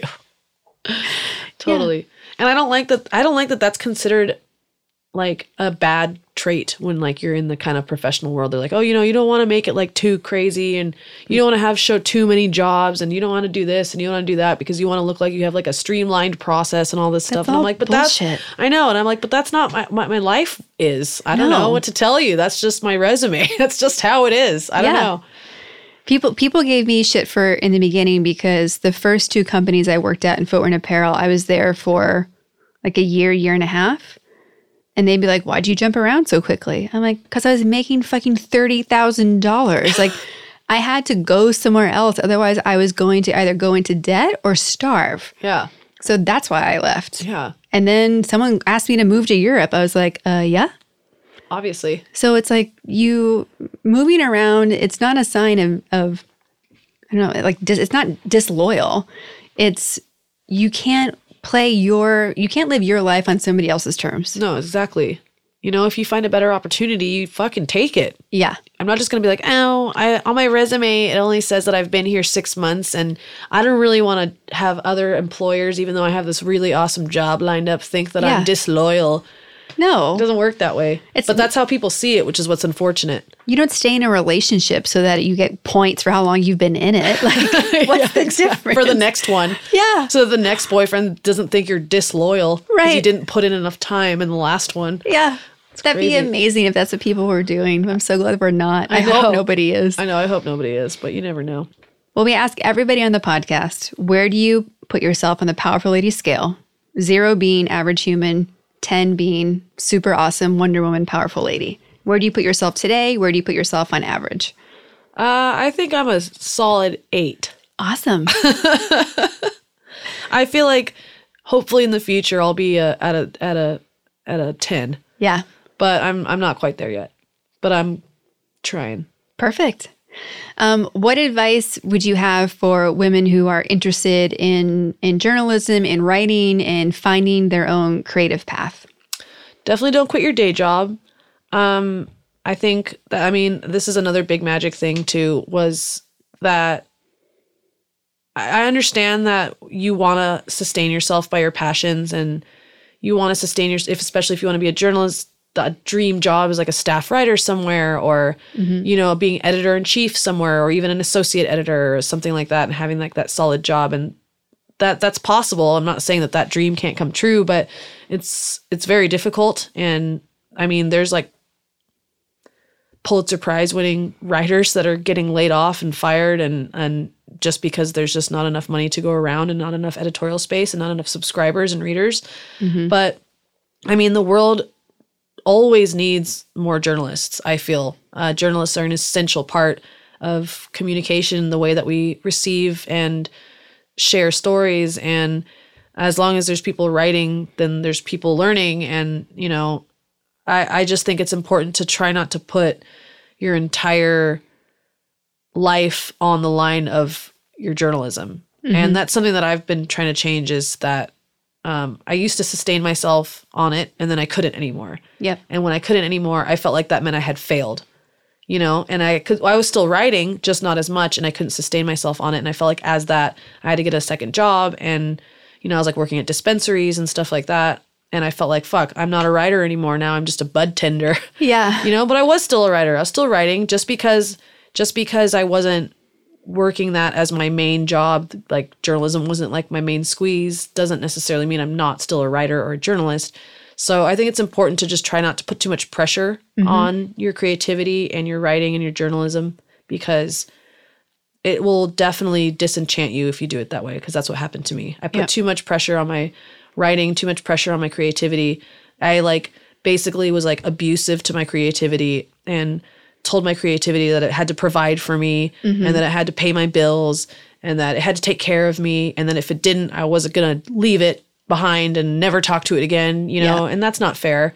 And that's not happy either. Like, No. no one wants to go through that, especially with anything like art, you know, any kind of art or creative industry. It's if you put too much pressure on it, you're gonna end up burnt out and disenchanted and maybe mm-hmm. even quit, mm-hmm. you know? And I think there's a balance between being driven and pushing yourself further and taking the time out of your day to make and foster and nurture this skill or talent that you have without putting so much pressure on it to provide for you. So Yep. I guess that's just the main advice is just don't t- put too much pressure on your journalism. You can still be a journalist and have a second job that doesn't, you know, demean who you are or change the fact that you're a journalist or a writer, you know. Mm-hmm. I mean, what how many people have had Uber drivers who are like, "Oh, well like what's up? What do you do?" And I'm like, "Oh, I'm a writer." And they're like, "Oh, sick, me too." And I'm like, "Oh, cool." Yeah. You can be an Uber driver and you can still call yourself a writer, you know. They're not going to go around saying they're an Uber driver No. when they ask what they do. Right. Like, oh, I'm an Uber driver, professional. Yeah. I write on the side, no big deal. That'd be amazing. Okay, so as we're wrapping things up, um, what do you do? I have like two more questions. What do you do to stay at, operating at your best and to feel balanced and like you're ready to take on the day? I think I'm still trying to figure that out actually. Yeah. I I just feel like I've tried different things like meditation I've tried but um it's harder than it sounds. Some people are like, "Oh, it's so easy." What do you mean? Meditation's like the easiest thing. You just sit there." And I'm like, "No, No. it's not the easiest thing. My brain is going a mile a minute. It's so hard to quiet it." And I can I mean, I'm getting better at it, but that's that's not like my thing really. I want to get better at it, but I think exercise, hiking, outdoors are kind of what reset me a lot. Mm-hmm. Um, I just don't have a whole lot of time to do those things. Yeah. Uh, there's like things that I want to be my like things that help me stay at like my peak potential, but I just can't really pull them off with mm-hmm. work. You know, like I'm definitely living the most habitual life. You know, working the nine to five, come home, cook dinner, watch Netflix, like pretty basic stuff. You know. Yeah. And it does kind of just help me chill, but I mean, there are things that I wish I was doing more of. You know, like mm-hmm. I go to the rock climbing gym and I wish I would go more, but it's just so hard to stay motivated and not be tired every day and Yeah. Get up and go rock climbing. Like it's not exactly like the easiest activity, but definitely exercise, um, outdoor activities. Like I'm definitely, I'm a big outdoor nut, you Yeah. know, like I got lots of gear, camping gear. And, and that's such, that's a huge part of our group of friends too, is Yep. camping is one of our biggest like binding factors. Um, but that, again, that's something I don't do as much as I would like to, but Yep. every time I do, it definitely helps me reset. And I always feel so much better, so much more driven and Mm-hmm. focused after I come back from like these camping trips. Yep. Um, but that's definitely something I'm still heavily trying to figure out and Yeah. work on, like what the best process is. And my life is also finally stabilizing a little bit. Like I said last year with all the festivals, it was so hard to find anything that would keep me at peak focus, you know? Mm-hmm.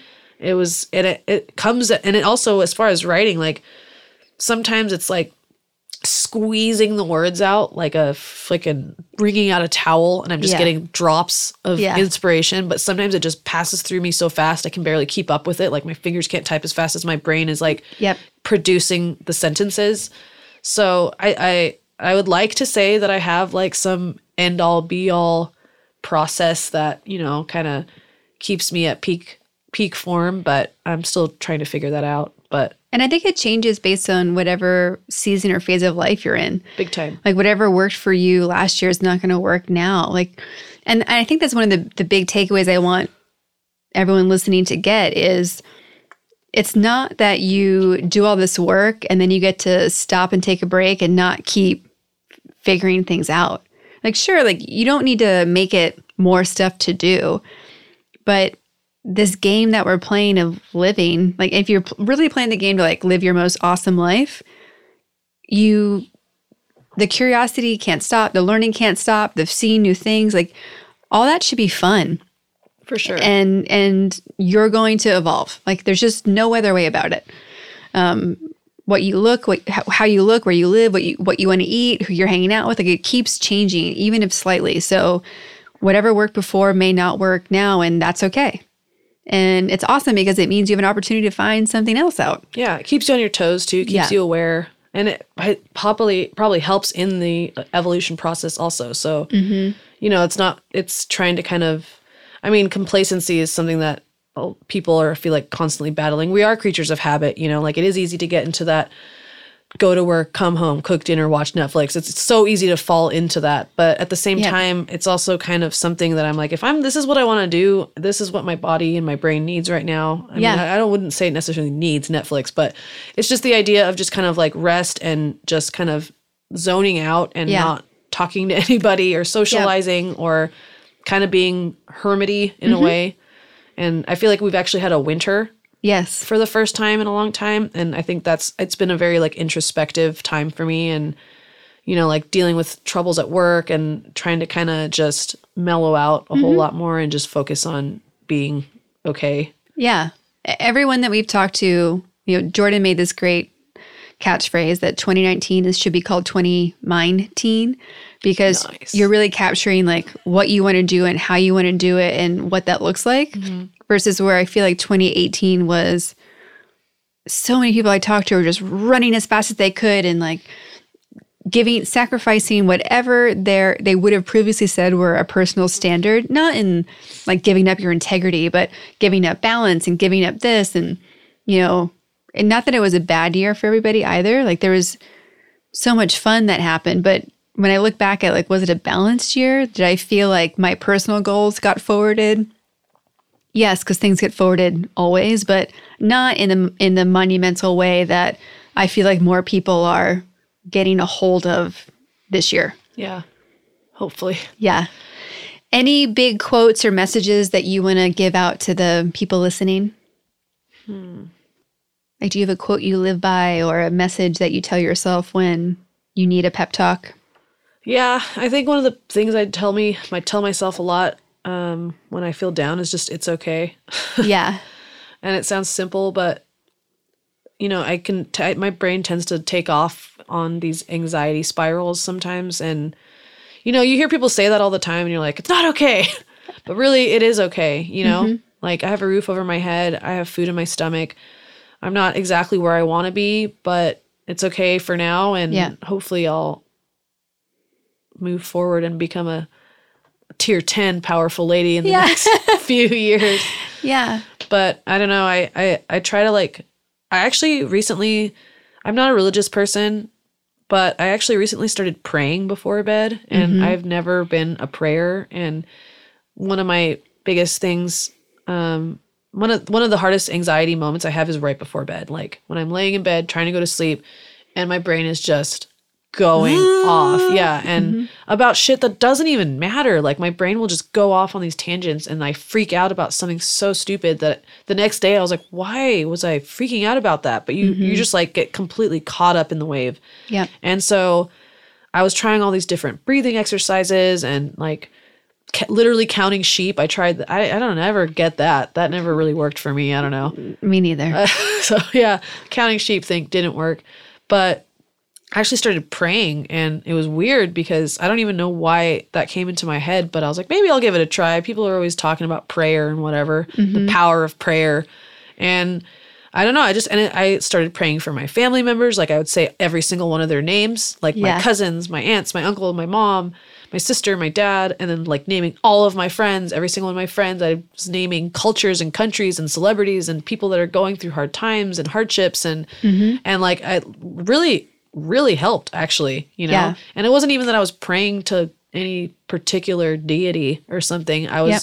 just praying for, you know, good health and happiness to these people in my life mm-hmm. and just i think just listing their names in my head like going through every single one of their names and picturing their faces like was a very had a very soothing calming effect because these are all people i care about and that love you. yeah and that loved me and i mm-hmm. felt like kind of like they were there and yeah so I, I guess i believe in the power of prayer now i'm it's kind of Yeah. crazy Well, and I, th- you know, one of the things that has brought me closer to spirituality is separating the human layers of religion to what it actually initially stood for.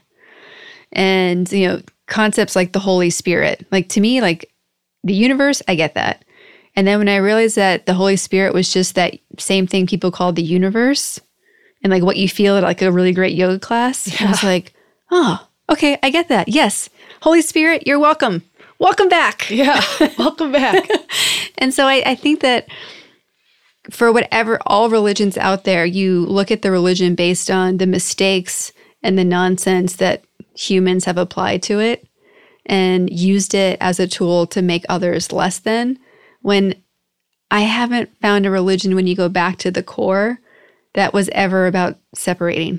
yeah definitely And so I think whoever you're talking to when you are praying, even if it's your dad, mm-hmm. like it's the right way to do it. yeah exactly It's it's going back to that source and that we're all connected and you know, I really do believe that there are people listening who you know aren't here anymore that that love us. Like there's no way that there have been moments in my life when there's been a second of intuition or a like I know that there have been thoughts in my head that weren't mine yeah and like like how why would we ignore that when every other uh culture that is closer to like you know native cultures as we refer to them which might even be insulting at you know at this level but i'm apologize if anyone got insulted for that but there's something about being grounded in connection and knowing um, being wiser about our spiritual emotional mental physical relationships with each other the past and present and the planet that we're on. So, um,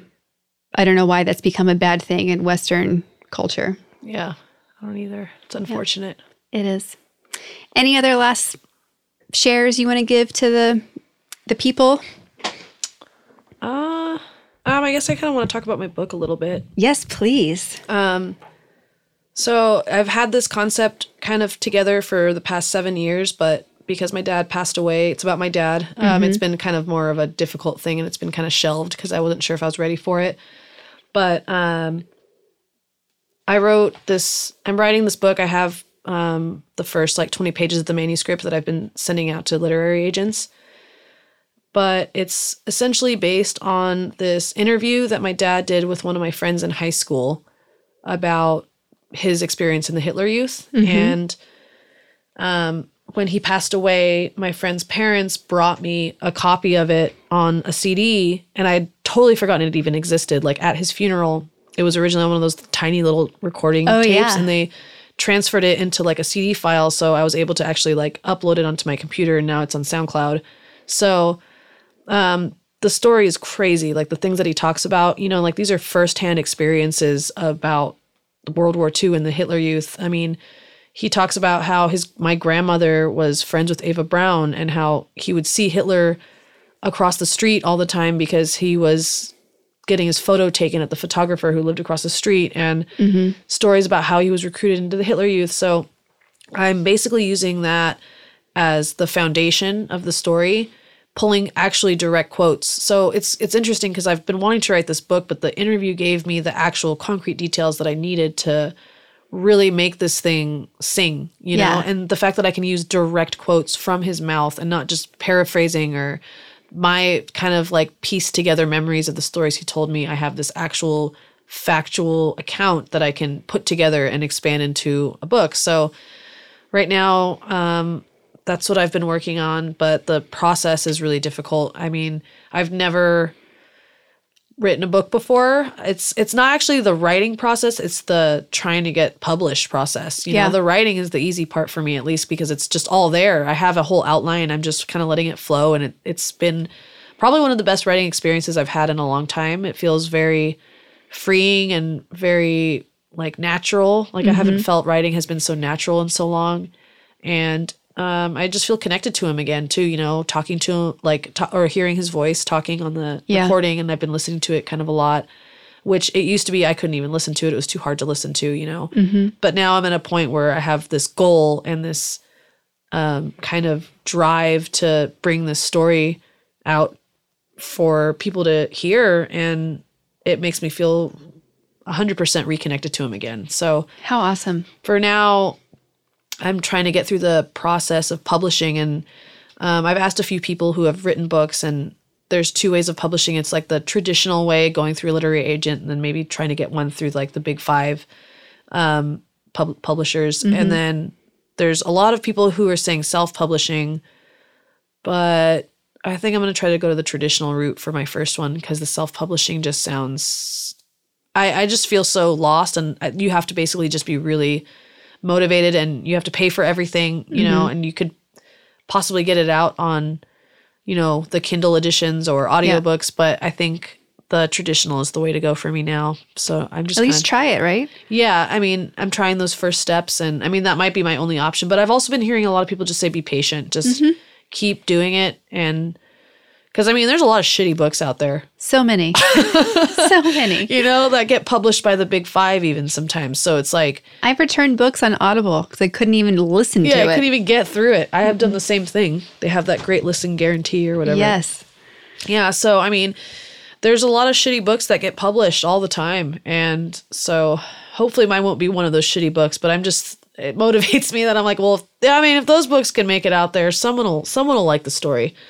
So that's that's been my kind of main concern. That and the um, Your new platform. platform. Yeah, No, I, you have such exciting stuff happening this year. yeah, And like we were talking about before, like I'm so excited to see you move into a space where you're creating things that like really touch you in a place that you maybe haven't been accessing in a while, especially Yeah. with the story with your dad, but also you know, when you create something on your own, it's like this scary vulnerability. Um, but I'm so excited that we can use the Powerful Ladies platform to celebrate you and promote that. And I can't wait for your book to be available for people to read. Like, I want to read it. Um, and also to use the platform that you and Miles are creating because I don't think there's there's a there's not enough places to go to find things anymore. I feel like there's so much nonsense that Yeah. you see before you actually get to real things. So to have a platform where you can learn about artists and what's happening and why people care about it and um, what matters, I think will be really amazing. Yeah. And one of the things that happened recently that was kind of a catalyst for us to really jumpstart this thing was there's not really a whole lot of like festival websites. And when I do pitch these festival stories to like bigger publications, a lot of I hear kind of the same responses like, because I like, I've kind of fallen in love with the smaller boutique festivals, you know, Yeah. like Desert Hearts in San Diego, Genius Loki in Mexico, like these very small curated events where it's not such a schlep. Yeah. Like lightning in a bottle. You don't have to like walk a mile back to your campgrounds every time you want to just go get a beer. Um, so I've really fallen in love with those and the community that comes with them. And I find that when I pitch stories about these people, and they deserve to have media attention. Yes. You know, when I when I pitch these stories to bigger publications, um, I just don't even hear back from them. Or if I do, they say, "Oh, it doesn't have enough global appeal. Oh, it's too small." You know, like this. How many people go to this festival? I've never heard of it. I don't want to Yeah. write about it. You know, we don't have space for that kind of a thing. So I want to create something because the festival community runs deep, and Yeah. I want to create something where they are celebrated. These small festivals and the big ones. You know, all of them. And so I think when there was one website and that was called Everfest. I don't know if you remember. That was one of the aforementioned websites that I wrote for that went down.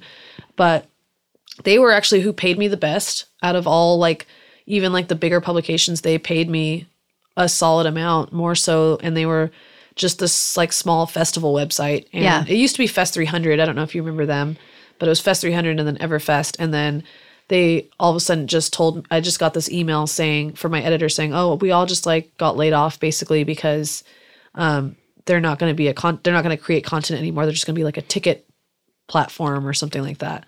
She's like all of your work will still be on there so it's going to still live on the space so you have con- like for the content. They're just not going to make anything new. So when that happened miles and i were like i think this is our chance because Yes. i mean there's tons of small platforms that i'm not saying that that was the only festival platform but that was kind of like the one that was on top that most people knew about you know there's Mixmag talks about festivals but like again they're based in a lot of their stuff is based in the uk they have they have like an american branch but at the same Yep. time i've pitched stuff to them where they're like ah that doesn't you know really fit. It's too small and it, it's not a festival magazine by any means it's Yeah. an electronic music magazine that will sometimes talk about electronic music festivals so I think just breaking through on the the idea that something's too small to share. yeah Like, isn't that the great stuff you want to share? Yeah, absolutely. And that's that's one of the things that's been bothering me about this is like I have all these amazing stories and these amazing people that are these grassroots movements, you know, like Mm-hmm. Literally building a festival out of pocket. And that's that's in a fucking amazing story. You know, Yeah. that's a way cooler story than like Goldenvoice putting together Coachella or Yeah. Insomniac building. You know, and they all started from that. That's another thing is like they all started from those small grassroots movements, Mm-hmm. especially Insomniac. I mean, that was just a party in the desert Yeah. for the longest time. And now look at it, you know? So I definitely want to give uh, credit to these these people, and a lot of them are my friends too, you know. So it's kind of a win win. Like I want to shout out to my friends and Yeah. also, you know, give their festival a little bit of media. So that's hopefully something that, and we just have such a huge community of photographers, writers, dancers, musicians, DJs. organizers, yeah, DJs, like festival producers, mm-hmm. you know, that I feel like would totally be down. I Yes. feel like all of our years of work of going to these festivals and making these connections have all kind of added up to this platform. It's you know? yep, exactly where Powerful Ladies is at right now. Yeah. It took this long to finally allow it to become the next phase. Yeah. Mm-hmm. It's awesome. I'm so happy you're doing it. No, and I'm happy that you're doing. It's like we're doing similar things, but for different niche Yep, groups. exactly. So it's perfect.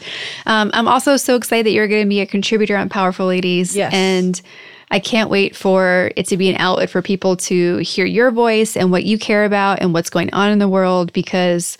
Um, you know, whether it's a strict journalistic article or it's really your perspective. Um, I can't imagine people hearing this episode and not wanting to hear what you think about it. Cool. Yeah. I'm excited too. Well, thank you so much. This has been an amazing episode. And yeah, I'm just so happy you're here. Thank you. Yeah, thank you. I wish we had more champagne though. next time. next, time, we're bringing more. Yeah, definitely.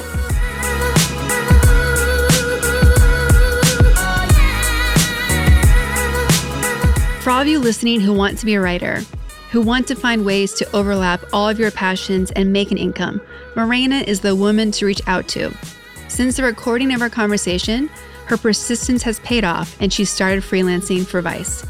She's also working on her book with the manuscript scheduled to be released in 2020.